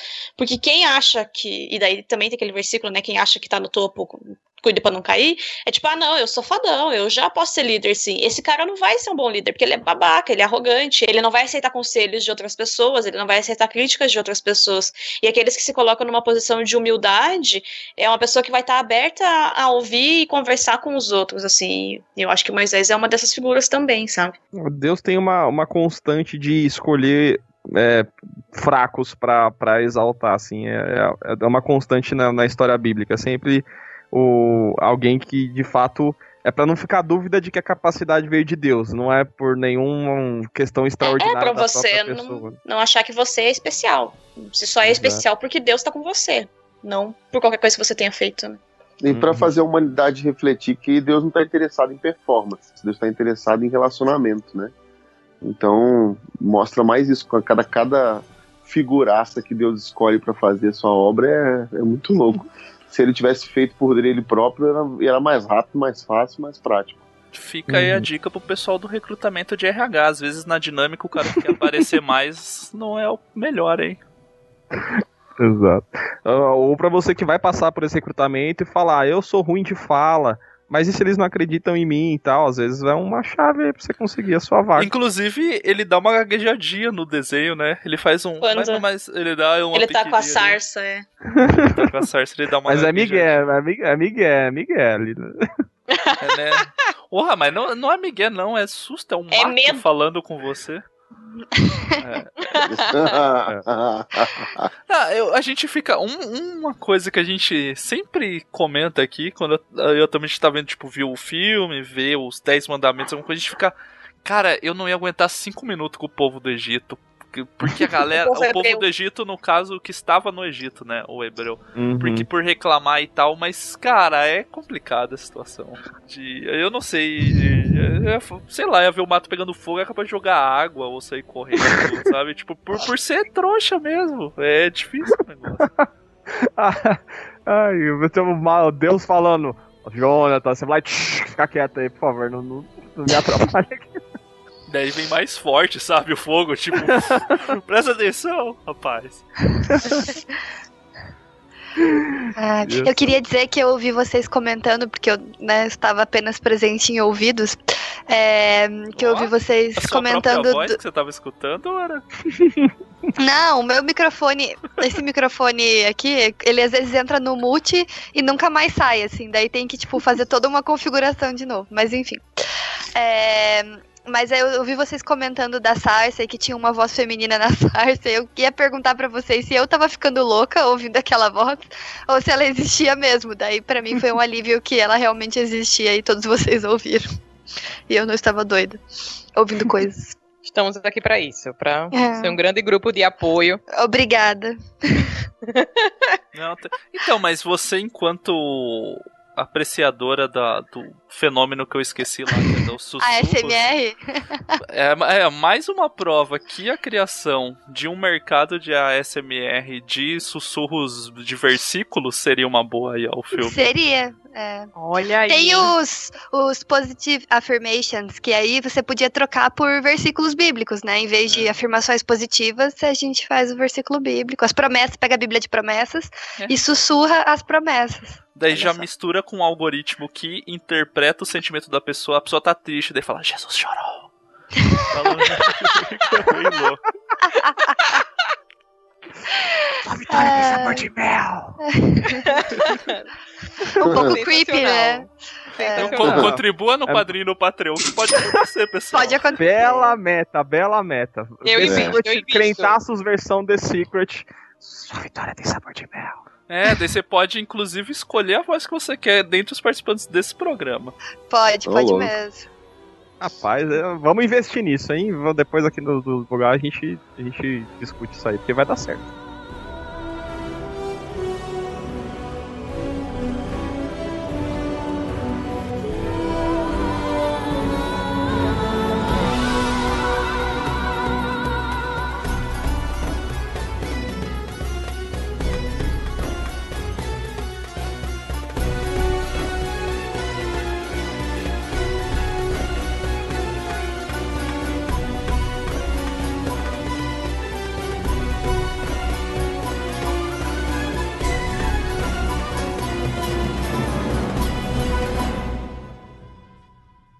Hotep, Roy, respondam ao encantador de serpentes.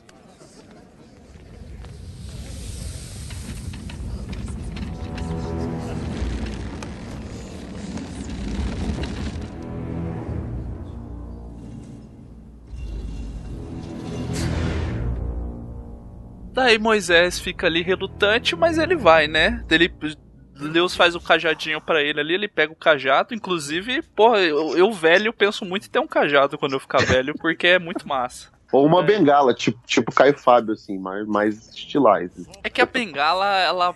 Eu acho que ela curva o seu corpo à frente. O cajado, ele força você a ir pra trás. daí Eu acho que fica mais impositivo. Porque a ideia é subjugar os mais novos, né? Quando você ficar velho. É esse o Ah, entendi, entendi. É, faz sentido, faz sentido.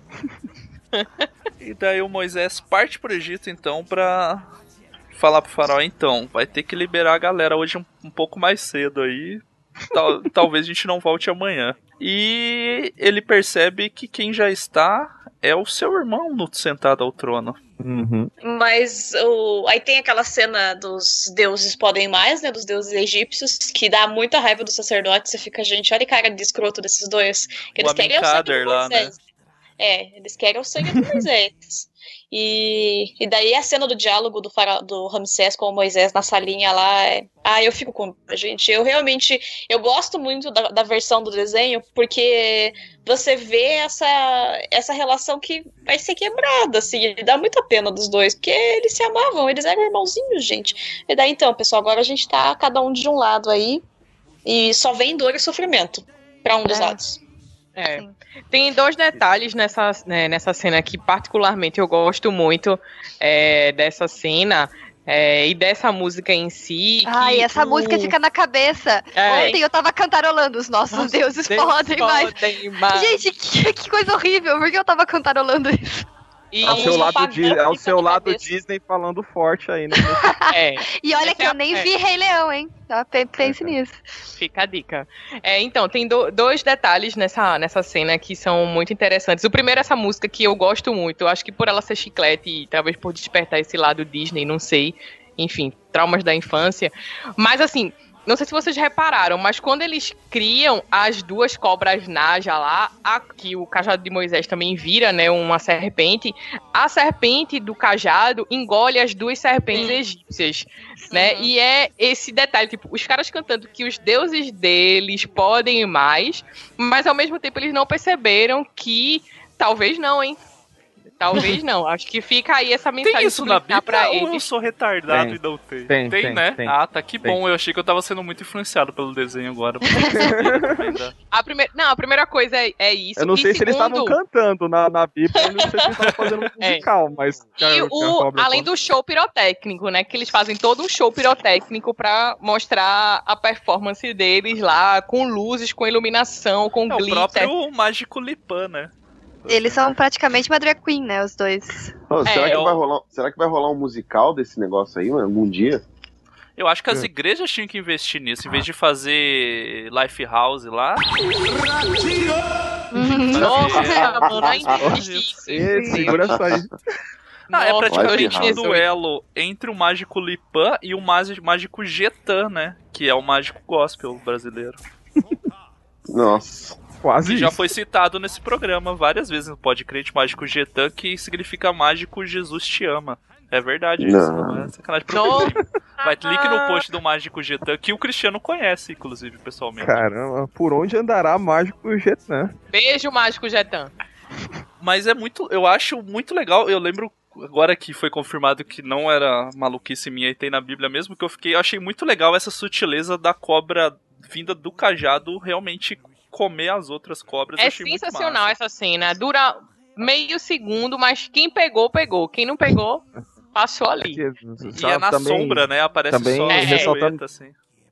Sim, porque cada uma das 10 pragas, né? E aí depois a gente, não sei se a gente vai falar das pragas, mas tem essa questão também de que é uma ilustração, né? Uma grande alegoria de como o Deus dos hebreus é mais forte do que todos os deuses egípcios, né? Porque eles têm Deus, para cada uma das, das pragas tem uma, uma alegoria, uma relação. Isso é essas viagens bíblicas, né? Que a galera faz, essas listinhas. É, mas tem essa questão de eles tinham deuses e cada uma das pragas é, um- é Deus se mostrando mais forte, mais poderoso, né, do que aqueles deuses dos egípcios, né? E a, dentro do, do desenho e na Bíblia tem essa questão da cobra mesmo. E a Luciana lembrou bem, é uma das cenas aqui. bem legais. É, porque eu fiquei, eu falei, gente, tem na Bíblia mesmo? Daí eu fui conferir, tá em Êxodo 7.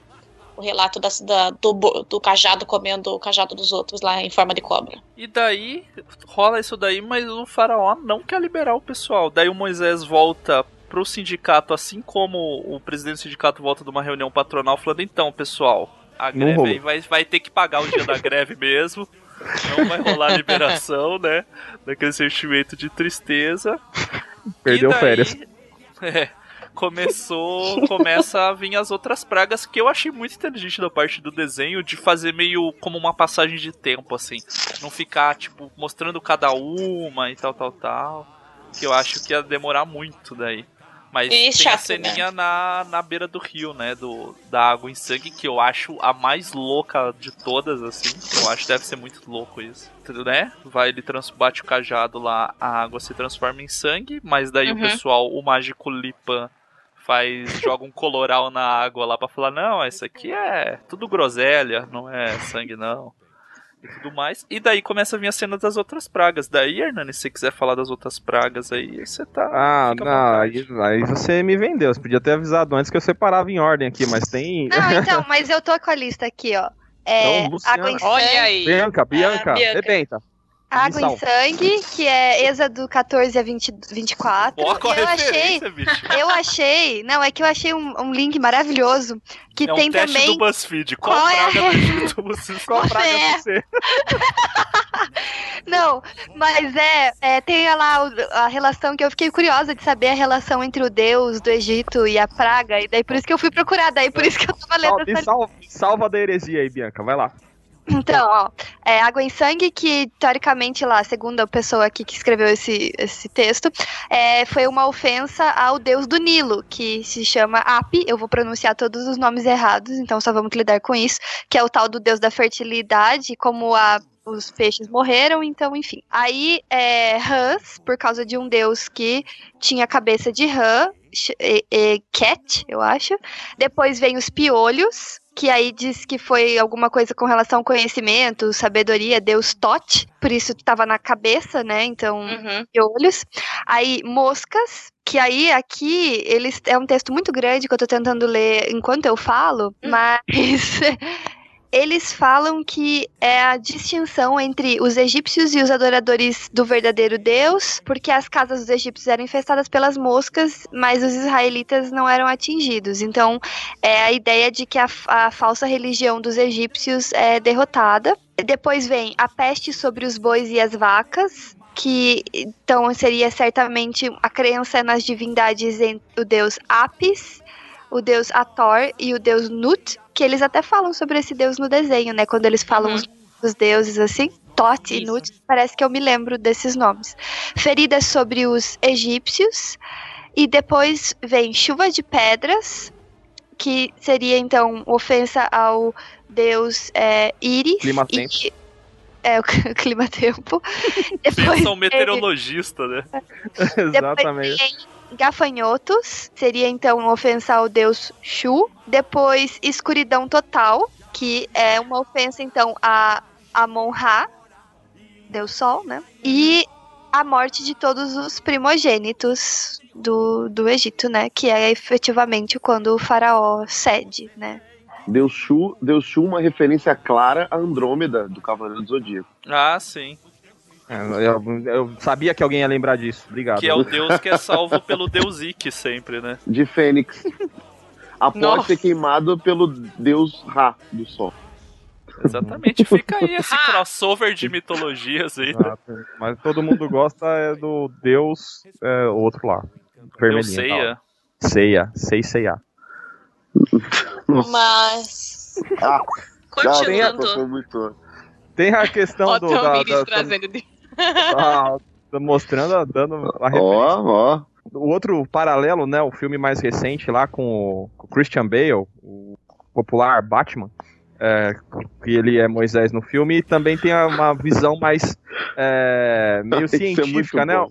Uma Isso é explicação, uma explicação meio científica da, da- das pragas, né? Que tem um, é, é uma outra abordagem. A questão do, do, do, do desenho e também lá dos Dez Mandamentos Antigão é tudo meio que é, epifânico, assim, né? Deus é, sobrenaturalmente faz. E no filme do Êxodos, que é Deuses e, e Reis, que é o filme mais recente, ele dá uma explicação meio científica para as pragas do Egito. O que, que vocês acham disso, assim, dessas explicações? Ofende vocês? Vocês acham que sim, acham que não? O que me ofende é esse filme, na verdade. Pô, sério? Ah, cara, ó, eu gostei muito do filme. Gostei Ah, demais do gente, filme. Não, vou, eu vou derrubar vocês dois. Nossa, pode derrubar. Eu gostei muito. Eu, eu, e se vai me derrubar, eu não vou derrubar feliz, porque eu gostei do filme. Eu gostei, também. muito. Eu gostei muito da, da- da- Eu gosto dessas leituras de fora, assim, sabe? Essa coisa da, deles trazerem até a- as explicações para é, é, os as pragas, né? Tipo, a- a- o sangue no Nilo. Foi uma briga de crocodilo lá, que acabou infestando de sangue o negócio todo. Então, assim, eles atribuem que o milagre tem uma, tem uma, uma causa é, explica, que, que consegue ser explicada, né? É muito Não, louco mas daí isso, não é porque- milagre. Sei lá, pra mim não é milagre. daí. Não, lógico. Não, lógico que é, porque aquilo acontecer no exato momento em que Moisés manda acontecer, o torna mais milagre Ah, mas foi ainda, tipo, né? Deus fez os crocodilos brigar. É, isso que ele- é porque eu não vi o filme realmente. É, então, é, tipo, é, um, é um ataque, é um ataque de, de crocodilo, assim, repentino, que ninguém entende nada, começa um se atacar o outro, vai. É a mesma coisa todos os outros, tipo, eles explicam alguma coisa. Eu, eu lembro de uma história que me contaram, eu até falei com o Renan esses dias sobre, sobre essa questão, do, por exemplo, do Mar Vermelho, em que dizem que, que, que alguns teólogos falavam que, na verdade, o Mar Vermelho, é, ele, ele não abriu, aí a água baixou por causa da passagem do meteoro. Aí diz que um desses teólogos foi pregar numa igreja, né? E aí um- uma senhorinha ouviu aquela, aquele teólogo falando e ficou revoltada. Foi para casa domingo de manhã, depois da pregação desse teólogo, e falou: Nossa, toda a minha vida acreditei que o mar tinha sido aberto no meio. Vem esse cara e fala que passa um meteoro e baixa a água pro povo passar, ficou revoltado. Aí à noite ela voltou, foi conversar com o pastor. Aí ela contou, né? Eu falei, pastor, esse teólogo veio de manhã aí, falou esse monte de coisa, sabe? Que eu fui para casa chateada, porque passa, esse cara falar que veio um meteoro e passou. Mas aí, sabe, Deus me consolou e eu percebi uma coisa melhor ainda. Eu descobri que o milagre foi ainda maior. Aí o pastor, é mesmo? O que, que aconteceu? Pô, imagina só, aquele monte de egípcio morrer afogado numa água rasa que bate no calcanhar. então, eu, eu, para mim, a questão mais legal é que, assim, não importa o que vão explicar do milagre, o milagre sempre vai ser milagre. Porque uhum. ele vai acontecer no exato momento que Deus quer que aconteça. Não importa se Deus usou a natureza, se fez que as coisas acontecessem, isso não tira a experiência do milagre, entendeu? Uhum. E eu acho interessante essas leituras de fora, sabe? Que as pessoas é, pegam e contam. Por exemplo, até a, a, conversa epifânica entre o Christian Bale lá com o menino que é, seria a figura divina. É muito louco aqueles diálogos, cara. É muito legal. Bastante. É muito legal. É, e tem as, a, a, explicação seria essa, né? Tipo, dentro do filme, e a explicação científica da, da história é essa. O, os crocodilos brigam, a água fica poluída, as rãs fogem da água, invadem o, o castelo, começam a morrer, as moscas são porque as rãs começam a morrer. Tipo, um é, tipo, evento acaba. Episódio dos outro... Simpsons lá da cadeia alimentar. É, mais ou menos isso. É. É, tem algumas que não vai ter, tipo, por exemplo, a escuridão, não sei, né, um eclipse ou a, a chuva de, de granizo, porque mas assim não, também não me, não me ofende. O meio pelo qual o povo explica o, o milagre e vale lembrar, óbvio, que o relato bíblico são as histórias que as pessoas contam, não é? Moisés não foi escrevendo ali o, o Pentateuco à medida do que não é o diário dele. É, são o que a história é interpretada, né, e, e contada de geração para geração. Mas o fato é que não diminui o milagre porque foi tudo ação de Deus para que o povo fosse liberto, no fim das contas. Mas existe esse paralelo, assim. E assim, o que não, não existe o certo e o errado da interpretação, né? É só o que. Não, e, e, e o filme faz uma referência brilhante na hora do, do da praga do, da morte dos primogênitos. Né? Ele Qual filme referência... agora? Porque eu me perdi. Vocês ainda estão falando do. Do Êxodo. é, ah, do é. Êxodo. É. é que acho então... que só vocês dois viram. É Pô, que desculpa, ele... gente. É verdade. Pode, pode Não, mas pode, pode falar aí. É verdade, a gente puxou pro outro filme aí, desculpa. É, é que agora você falou o filme, então eu fiquei agora, pensando qual dos dois. Porque falar. o do Príncipe do Egito eu acho legal também, mas pode falar.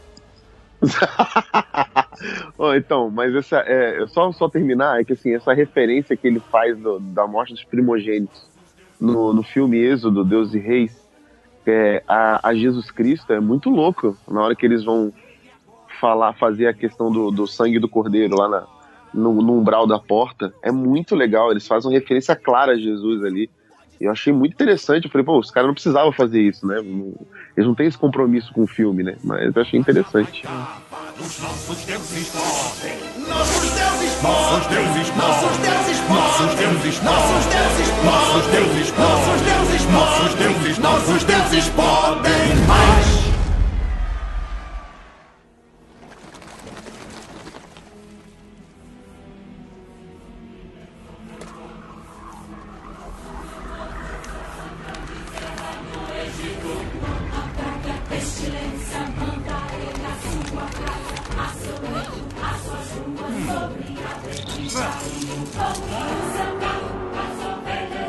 Mas estão puxando desse assunto no Príncipe do Egito, eu acho muito legal, porque tem toda a cena da a, a, música das pragas, né? E daí o Moisés vai, vem no palácio falar com Ramsés de novo.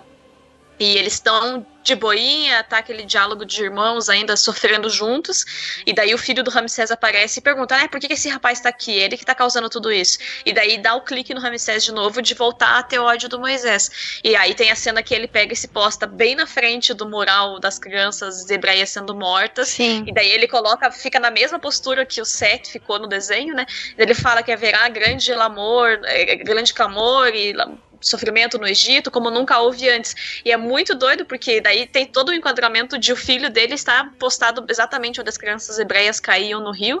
E ele faz uma profecia praticamente, né, sobre o que virá sobre o seu próprio povo, assim, é a, a, o, o desenho sabe usar muito bem enquadramentos para para serem simbólicos e imponentes, mesmo lá no primeiro diálogo do Ramsés com Moisés, quando Moisés volta, o Ramsés senta e daí tem no fundo, né? Que daí pega ele de lado, assim, daí tem no fundo a estátua do pai dele, do Seth, e daí tem a estátua do rosto dele, que é muito maior do que a do pai no fundo, assim. Então, esse, esse jogo de câmeras, entre aspas, né, esses enquadramentos Sim. que o desenho faz, também ajudam a, a narrativa, a construir a narrativa mesmo, né? Sim. É genial. E essa Uhum. cena do. É a cena deles passando o sangue do cordeiro no umbral da porta e tal. É a primeira Páscoa, né? Então é Sim, muito. é. É muito legal, assim, esse timing desse programa. Não sei se foi proposital, mas. Eu sempre, eu tava assistindo, né? Eu assisti na quinta-feira e eu falei, nossa, que legal assistir esse filme perto da Páscoa, né? E lembrar de Sim. todo esse significado, assim. Não, e eu, pra mim, assim, eu. A gente tem o Natal, né? Como também entrou numa questão de a gente tem folga, né? Como sociedade, a maioria das pessoas acaba entrando em recesso e tudo mais. Então, é muito valorizado o Natal, né? Fica na, na mídia, não sei o que, não sei o que. A Páscoa ficou muito essa questão do chocolate, mas não é tão impactante. E eu acho que os cristãos deviam bater muito na tecla. Eu amo o Natal, eu adoro, é a melhor época do ano. Minha árvore de Natal tem dois metros de altura. Só que, cara, a Páscoa, tipo, ela é a representação de tudo, assim. Jesus nasceu no Natal, beleza, né? A representação do que a gente tem. Mas tudo combina na Páscoa. Então, eu sempre fico emocionada na, na parte do desenho que tem a representação dessa primeira Páscoa, porque é isso, sabe? É o sangue de um inocente que vai nos livrar da morte. E, é, eu acho espetacular. E a gente, como cristão, devia valorizar muito a Páscoa. A gente devia Não, ficar em cima é- disso demais, assim. Sem dúvida, sem dúvida. É a festa principal do nosso calendário. A gente tem que lembrar disso. Que sem ressurreição não haveria nada disso aí do que a gente está vivendo. Fé- O nascimento fé é no- importante, mas a ressurreição nascimento e a libertação é não, muito mais. Exatamente, exatamente. O nascimento é muito importante. É, mas a, a ressurreição é o cumprimento de toda a promessa, de todo. De, to- É de toda a ápice, revelação. É o ápice, é, é a festa principal dos cristãos, tem, sem dúvida. E perdeu muito o significado, não só por essa coisa é, capitalista de chocolates e tal, mas também, assim, os próprios cristãos não sabem toda a. O significado da Páscoa, né? Esses dias eu tive que explicar, tipo, para as pessoas que por que, que se chamava Paixão de Cristo, sabe? As pessoas não sabiam. Daí as pessoas falando, tipo, não, porque é o amor de Cristo, por isso é paixão. Eu, gente, não, tá tudo errado. que igreja que vocês vão? Porque perdeu tanto o significado disso, assim, né? A própria quaresma, assim, eu não sou uma pessoa que acha que, nossa, todos os. é, tem que ser, tipo, tudo religioso e dogmas e não sei o quê. Não, mas assim, a quaresma tem um significado, as, as coisas têm um significado muito bonito, assim. Não, não tô dizendo que todo mundo deveria fazer a quaresma, nem nada do tipo. Mas esse tipo de significado que a gente é, pegou, assim, é, que a gente, a gente perdeu, aliás, com o tempo, a gente, sei lá, pra mim é muito importante que eu tento na minha vida, assim, na minha vivência espiritual, resgatar, assim. E eu amo a Páscoa, eu sempre amei a Páscoa e acho que é muito bonito, assim, É, perceber de onde veio toda essa tradição, né? E essas festas, né? de- Deus institui a, a Páscoa como marco e, e essa relação de libertação do Egito e do pecado, né, da, da morte com a ressurreição de Jesus e a libertação do Egito e, e os elementos da festa da festa da, da festa da Páscoa é o, as ervas amargas porque a sua vida foi amarga no Egito pão sem fermento porque não deu tempo de, de, de fermentar quando vocês saíram do Egito e tal toda essa simbologia eu acho que o, o, a- o cristianismo perde muito de não, de não aproveitar desses elementos, sabe? Porque é a nossa história também, né? A, a história do povo de Deus. Não como não dentro da nossa genealogia Genética. física, mas genética, mas dentro da nossa genealogia como povo de Deus, povo escolhido. Isso é realmente muito bonito, assim, essa parte. E uma coisa que, que eu ia ressaltar é que Moisés não tem prazer também nessas coisas, É. né? É, Ele sofre também com, com, com Não, é as muito- pragas e tal, e ele fica triste, né? Ele não é uma coisa que tá sendo vingativo, ele tá tendo prazer daquilo, é tipo, meu, por favor, deixa aí, porque aí acaba agora, sabe? As coisas vão Sim. Eu, eu coloquei assim, é, é sofrido pra ele, né? É um fardo muito pesado a missão que Deus dá pra ele, assim.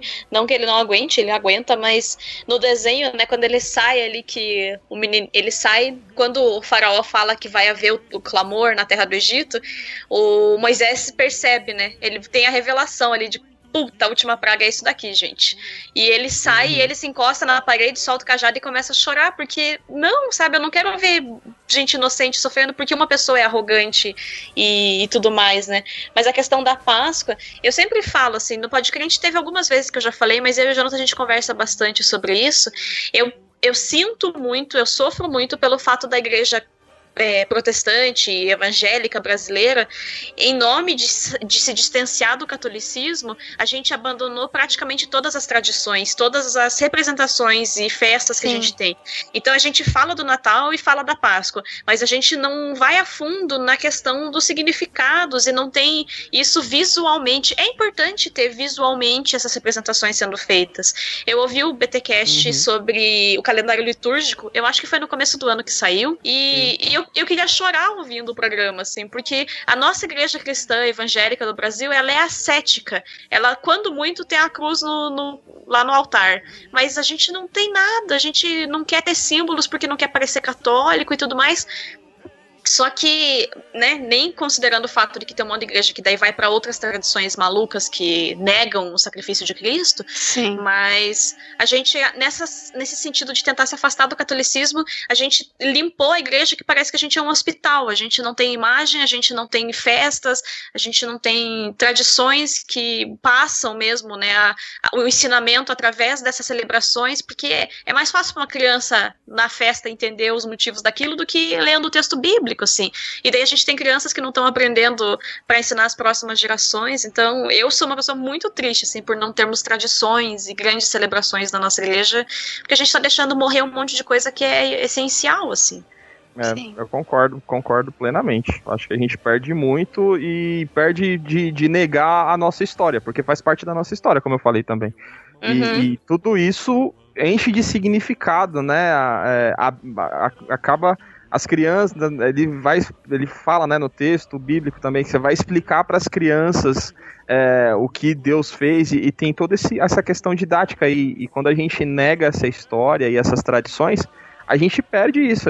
Parece que ofende mais a, ofende mais a gente essa, essas simbologias e ofende muito pouco um coelho que, que entrega ovos de chocolate. Assim, pra gente é muito mais natural isso. E aí quando você vê alguma relação é, litúrgica e, e, questão religiosa, você fala, não, isso aí é coisa de católica, não, isso é, é, é bem estranho, isso é bem paradoxal.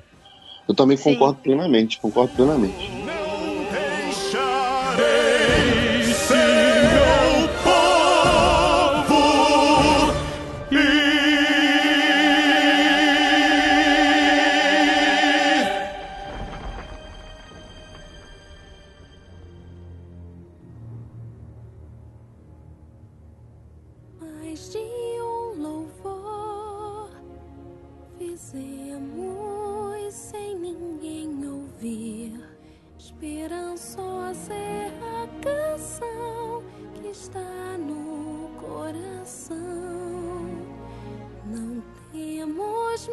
Depois dessa última praga e morre o filho do faraó, ele decide libertar o povo. É, todos os primogênitos, né? Não é só o filho do faraó. É, ah, tô... é sim.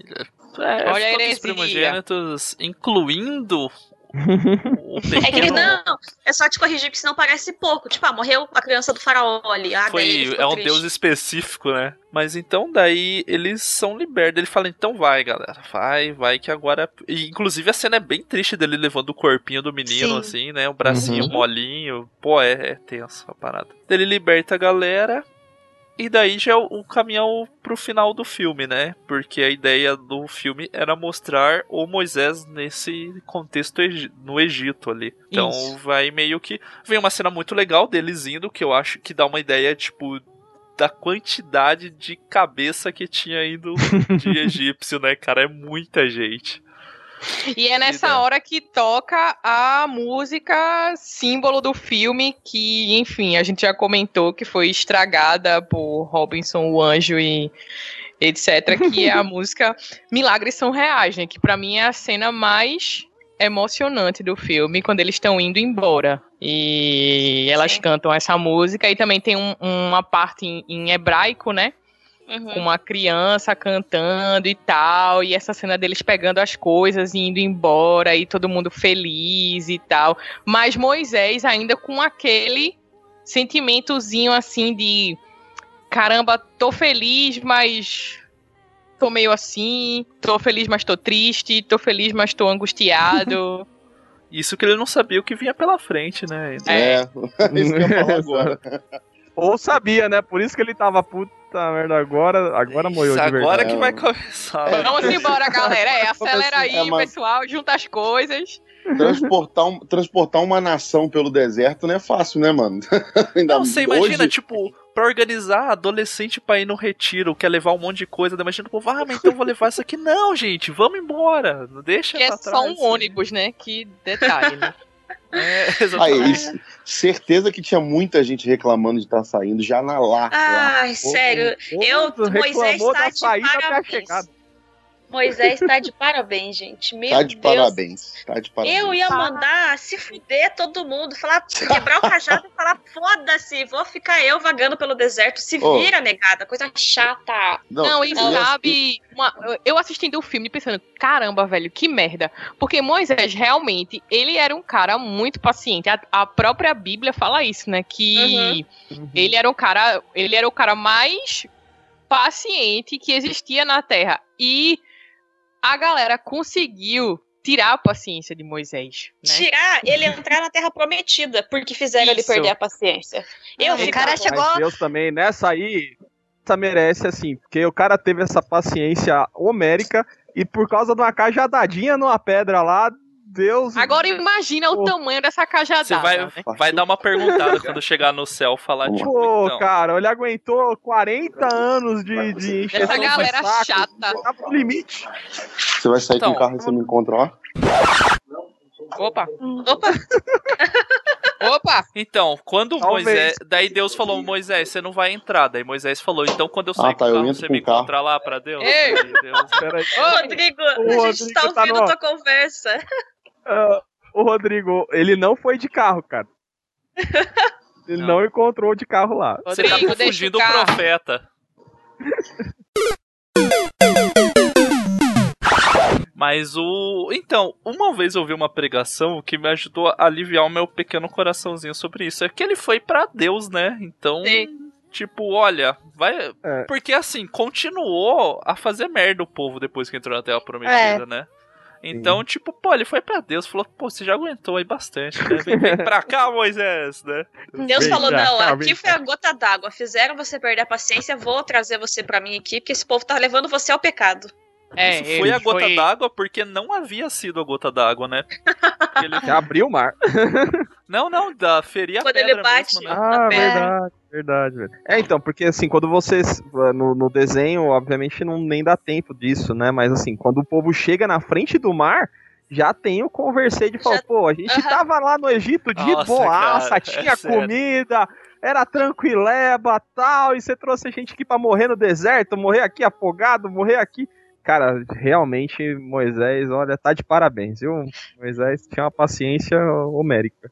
Mas é um povo também meio é, traumatizado. Meio não, né? Bastante traumatizado. Então eles. Quando você é subjugado desse jeito, assim, nesse, nesse tamanho. na- né, durante gerações. E aí você começa a se acostumar, né? Começa a ficar, é, entre, a- entre muitas aspas que eu vou falar aqui, co- confortável aquela situação do jeito que tá. E sabe Deus o que vai acontecer comigo nesse deserto. É, será que eu vou viver? Será que eu vou morrer? Quem que- em quem que eu posso confiar? Em quem que eu não posso confiar? Então não é só também que o povo é. O povo sim é reclamão. E a gente, se tivesse lá, aposto que estaria reclamando também. Com certeza. Mas eu fico pensando assim no histórico desse povo, né? Eles estavam ali.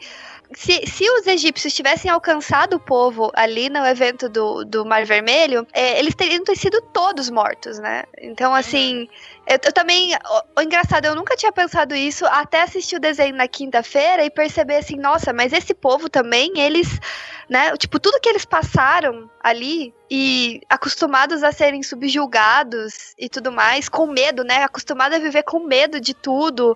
Então, também me coloco assim que, sei lá, se eu não tivesse esse, eles não estavam acostumados com a liberdade. A liberdade não é que nem pra gente, é, a gente ainda tem alguma liberdade, né? Para eles era outra, uma outra realidade. Então, apesar de eu sim achar que eles eram reclamões mesmo, mas eu também penso por esse lado, assim, de quem era esse povo, né? E, e como era difícil realmente. Mas é, é, é, é claro que tava, Deus estava num começo de relacionamento com o povo, né?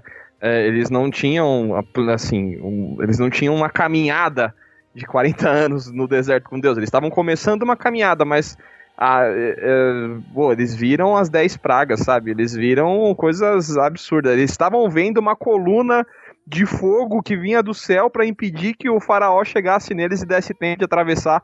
E mesmo assim eles atravessavam reclamando. Terminou de atravessar, fez bezerro de ouro. Sabe, é, o povo é realmente muito resignado, assim, muito, muito cabeça dura, cara. Assim, é, de é. fato, isso que você falou faz sentido. É, a, a, liberdade traz grandes responsabilidades, como diz o versículo que o Jonathan sempre, o Jonathan sempre cita aí.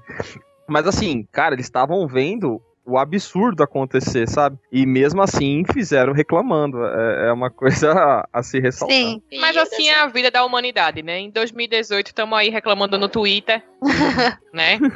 Sim. Então, se Não, houvesse Twitter certeza. na época lá, tava, ia ter xingando muito. Hashtag Fora Moisés estaria nos Trending Topics, porque, uhum. né, cara Não, leva eu, eu, a galera. Não, que eu realmente concordo. A gente provavelmente estaria reclamando, mas, cara, dá muita pena do Moisés, gente. Eu tenho pena. Aí Deus manda maná, aí o maná não é suficiente. Sério, gente, vocês são muito chato. Tinha não carne, lá tinha não... carne. Aí dá é, ah, mas Fala só, pra não guardar o maná. A aí galera guarda, guarda o maná. Sério. É. Não, o povo não era fácil, não, gente. Meu Deus. Não, o Moisés, os 80. Ele viveu 80 anos nesses 40 com o povo aí. Porque antes ele era novinho. né? Porque, cara. O que ele ganhou de barba. Inclusive, faltou ali quando Moisés desce com os 10 mandamentos. Faltou barba e faltou cabelo branco ali nele. Sim, e olheiras também, que já tinha sofrido um bocado até chegar para pegar aquelas pedras lá. E é um excelente corte do filme acabar com ele antes de ver o Arão com o bezerro loucão lá. Sim, porque daí ia acabar na depressão, Sim. né? Sensacional. Ah, esse recorte que eles fazem pra, entre aspas, terminar, tipo, Moisés terminou bem até ali, né? É pra acabar com o final feliz mesmo. Né? Exatamente, é verdade. Um detalhe é, sobre a animação é a abertura das águas é uma cena muito Linda. bem feita. Sim. Pra 1998 é sensacional. Você vê os peixes passando, aquela cena da baleia assim, passando na, na água e tal. É muito lindo, é muito. Acho que a, essa animação inteira ela é muito bem feita. O que, ele, o que eles fizeram de, de detalhes de animação, questão de, de luz, até como vocês falaram, das mensagens subliminares é muito lindo, é muito bem feito. Acho que para hoje, 20 anos depois, continua sendo muito bem feito. Você vê que não é uma coisa que ficou tosca uhum. com o passar do tempo, sabe? Foi. É, acho que também por isso é um filme que marcou mesmo, que foi tão bem feito que a gente não consegue sentir 20 anos depois essa passagem de tempo. Sim. Uhum. É melhor é do que da Record. É, é. O, da, o melhor, aquele do, do, do 1950 era melhor que o da Record também, era mais legal. Também. É também. Milagres são reais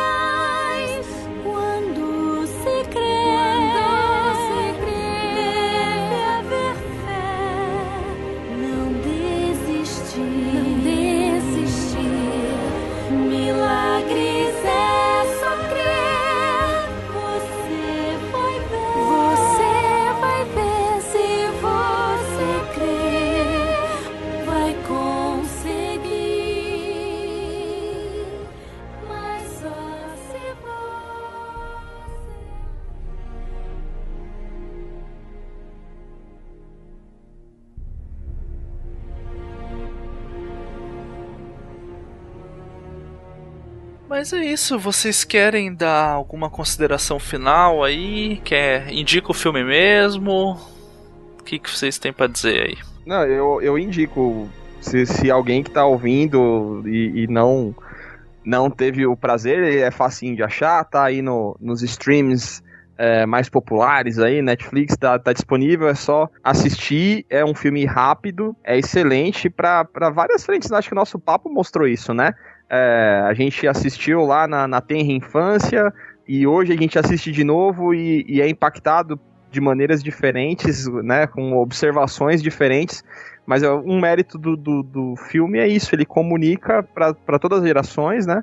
Ele é, de fato, as cores dele são muito bonitas, ele é um desenho ele conjuga né, essas duas vertentes de animação, tem tanto é, animação em 2D quanto tem trechos em 3D, não sei se, se vocês repararam isso, né? Em alguns trechos ele usa a tecnologia 3D, é, mas ele é majoritariamente animação tradicional, o que é muito bonito, né? Que nessa época, em 98, 99, já tava. O 3D já estava dominando ali, né? E ele foi feito nessa. nessa dos tradicionais de animação. E, e, é muito bonito, o traço, é tudo com muito cuidado, feito com muito cuidado, muito esmero. E a história do, do Êxodo, a história de Moisés, com certeza está ali no top da, da Bíblia das histórias mais é, incríveis, né, mais fantásticas de manifestação de Deus e de como Deus se relaciona e, e com a gente, com, com, o povo dele, né? Então, assim, vale a pena por todos esses motivos, seja por, por questão religiosa, mas caso você não, não, não, não compartilhe da nossa fé, é, não vai perder a experiência, porque é um filme muito bonito, é uma história, né, acaba se tornando um conflito familiar, e, e, e, é uma história muito, muito que vale a pena, muito bonita. Concordo. Também não tenho nada mais a acrescentar, não. Acho que falou tudo aí. Lindíssimo, falou tudo. Lindíssimo, falou tudo. Obrigado. e não é infantil, né? O pessoal tem, às vezes, acha que porque é desenho, animação é, é infantil e não é. E nem, é, nem tem tanta. Eles fazem umas gracinhas no começo ali, mas depois não tem mais nada, não. É bem Verdade, é, é um realmente drama mesmo. como a, a, Bianca citou, tipo, você criança vê de uma forma e você adulto Uhum. enxerga outras coisas que não viu. Tem no E- facinho de achar aí, pessoal. E também acho que foi muito bem adaptada a história. Foi muito bem feita a forma como eles abordaram. Eles não incluíram muitos elementos de licença poética, se é que podemos dizer assim. Eu achei que ficou bem, bem fiel assim no contexto da história. Claro que tem os detalhes mais dramáticos e tal para, enfim, gerar uma empatia ou não com os personagens, mas eu, eu acho que das histórias bíblicas é, acho que essa foi uma das mais bem adaptadas que eu já assisti. Uhum. É bonito mesmo. Então é isso. É, o Rodrigo aqui não passou pelo Mar Vermelho, acabou ficando É. pelo caminho. Ele era infiltrado de faraó. E, t- provavelmente aí era um dos capatazes ou um dos motoristas de biga, né? Do, do faraó egípcio. A gente deixa esse momento final aí, dá pra vocês fazerem propaganda, já que a gente tem tantas pessoas influenciadoras, tantos famosos da crentosfera brasileira aí.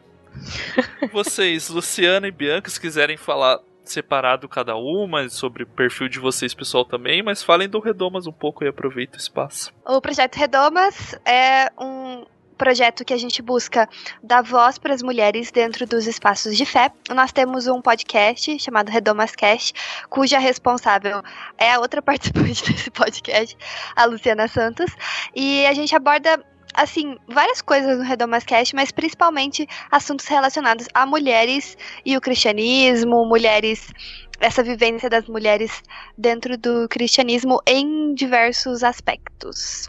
É isso. É isso. Defendeu bem, muito bem. Hernani, e o que, que é o telescópio?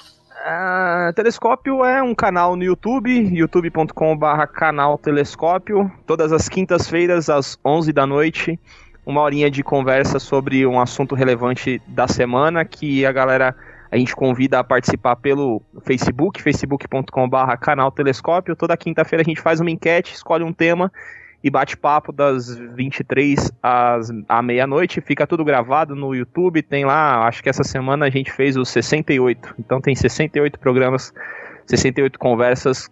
Sou eu um dos participantes, o Rodrigo, que, que Deus o tenha em bom lugar, né? Não sei tá agora.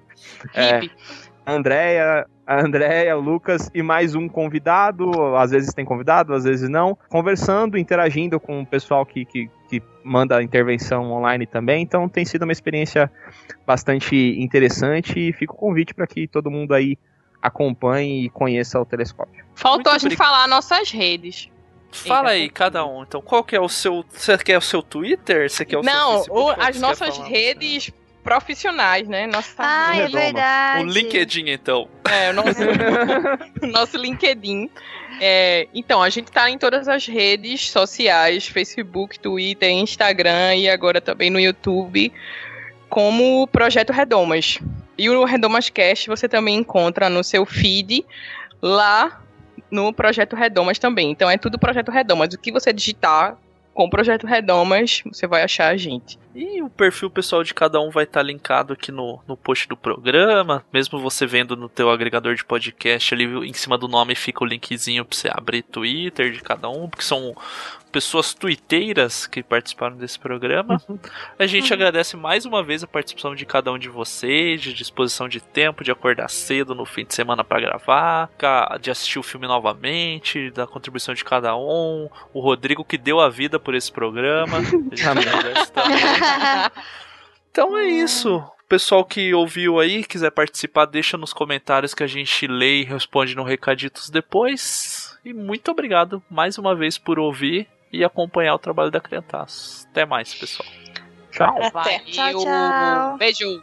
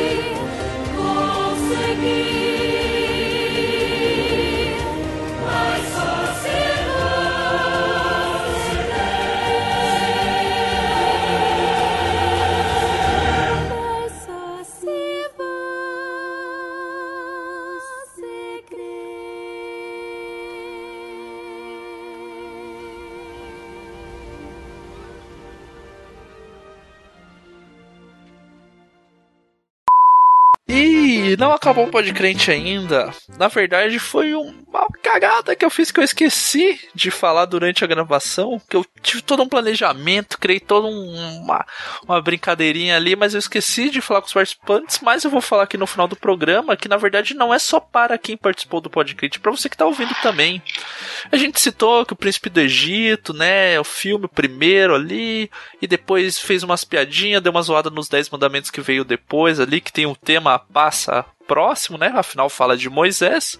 E daí o que, que a minha mente sugeriu? A mente sugeriu, vamos fazer uma comparação entre o Príncipe do Egito e os Dez Mandamentos, fazendo um duelo ator por ator conforme o papel. Então, assim, o que, que a gente fez? Eu criei uma planilha ali, um formulário do Google, que é O Príncipe do Egito versus os Dez Mandamentos. Então você vai votar em qual ator interpreta melhor cada personagem. Nesse formulário tem Moisés, por exemplo, que foi o Val Kilmer que dublou, né? No caso do Príncipe do Egito são dublagens porque é uma animação. O Val Kilmer dublou Moisés contra o Guilherme Winter, que fez o Moisés nos Dez Mandamentos. E assim por diante. Você vai votando pra gente descobrir quem era o melhor, os Dez Mandamentos ou o Príncipe do Egito. Então vai ter o link na postagem ali embaixo, você vai ver Duelo, vai ser o nome é Duelo do Egito. O Príncipe do Egito versus os Mandamentos. Então você clica nesse link, você pode ir. E você que está escutando e tem preguiça de clicar nos links das postagens, o link, o link legal, o link da alegria, o link encurtado que facilita a sua vida é bit.ly barra Duelo do Egito. O bit.ly se escreve assim, bit.ly barra duelo do Egito. bit.ly barra duelo do Egito. Você pondo esse endereço já vai direto para a planilha, para planilha não, para o formulário. Você preenche, envia ela e a gente vai receber. E daí no próximo Recaditos, no dia 14 de maio, a gente traz quais foram os vencedores de cada categoria, qual foi o vencedor final. Mande pros seus amigos que nem ouviram o Podcrente. Não precisa ter ouvido o Podcrente para votar nisso. Isso é cultura do povo, é cultura brasileira. Manda pro seu amigo, fala pra ele, vota aí, a gente precisa eleger quem é o melhor, manda pra todo mundo, manda pra igreja, pra gente ver se o pessoal gosta mais do Príncipe do Egito dos Dez Mandamentos. Então é isso. Preenche o formulário, manda pra gente e até os próximos podcasts, até o próximo Recaditos, próximo podcast, próximo da prateleira. Tchau.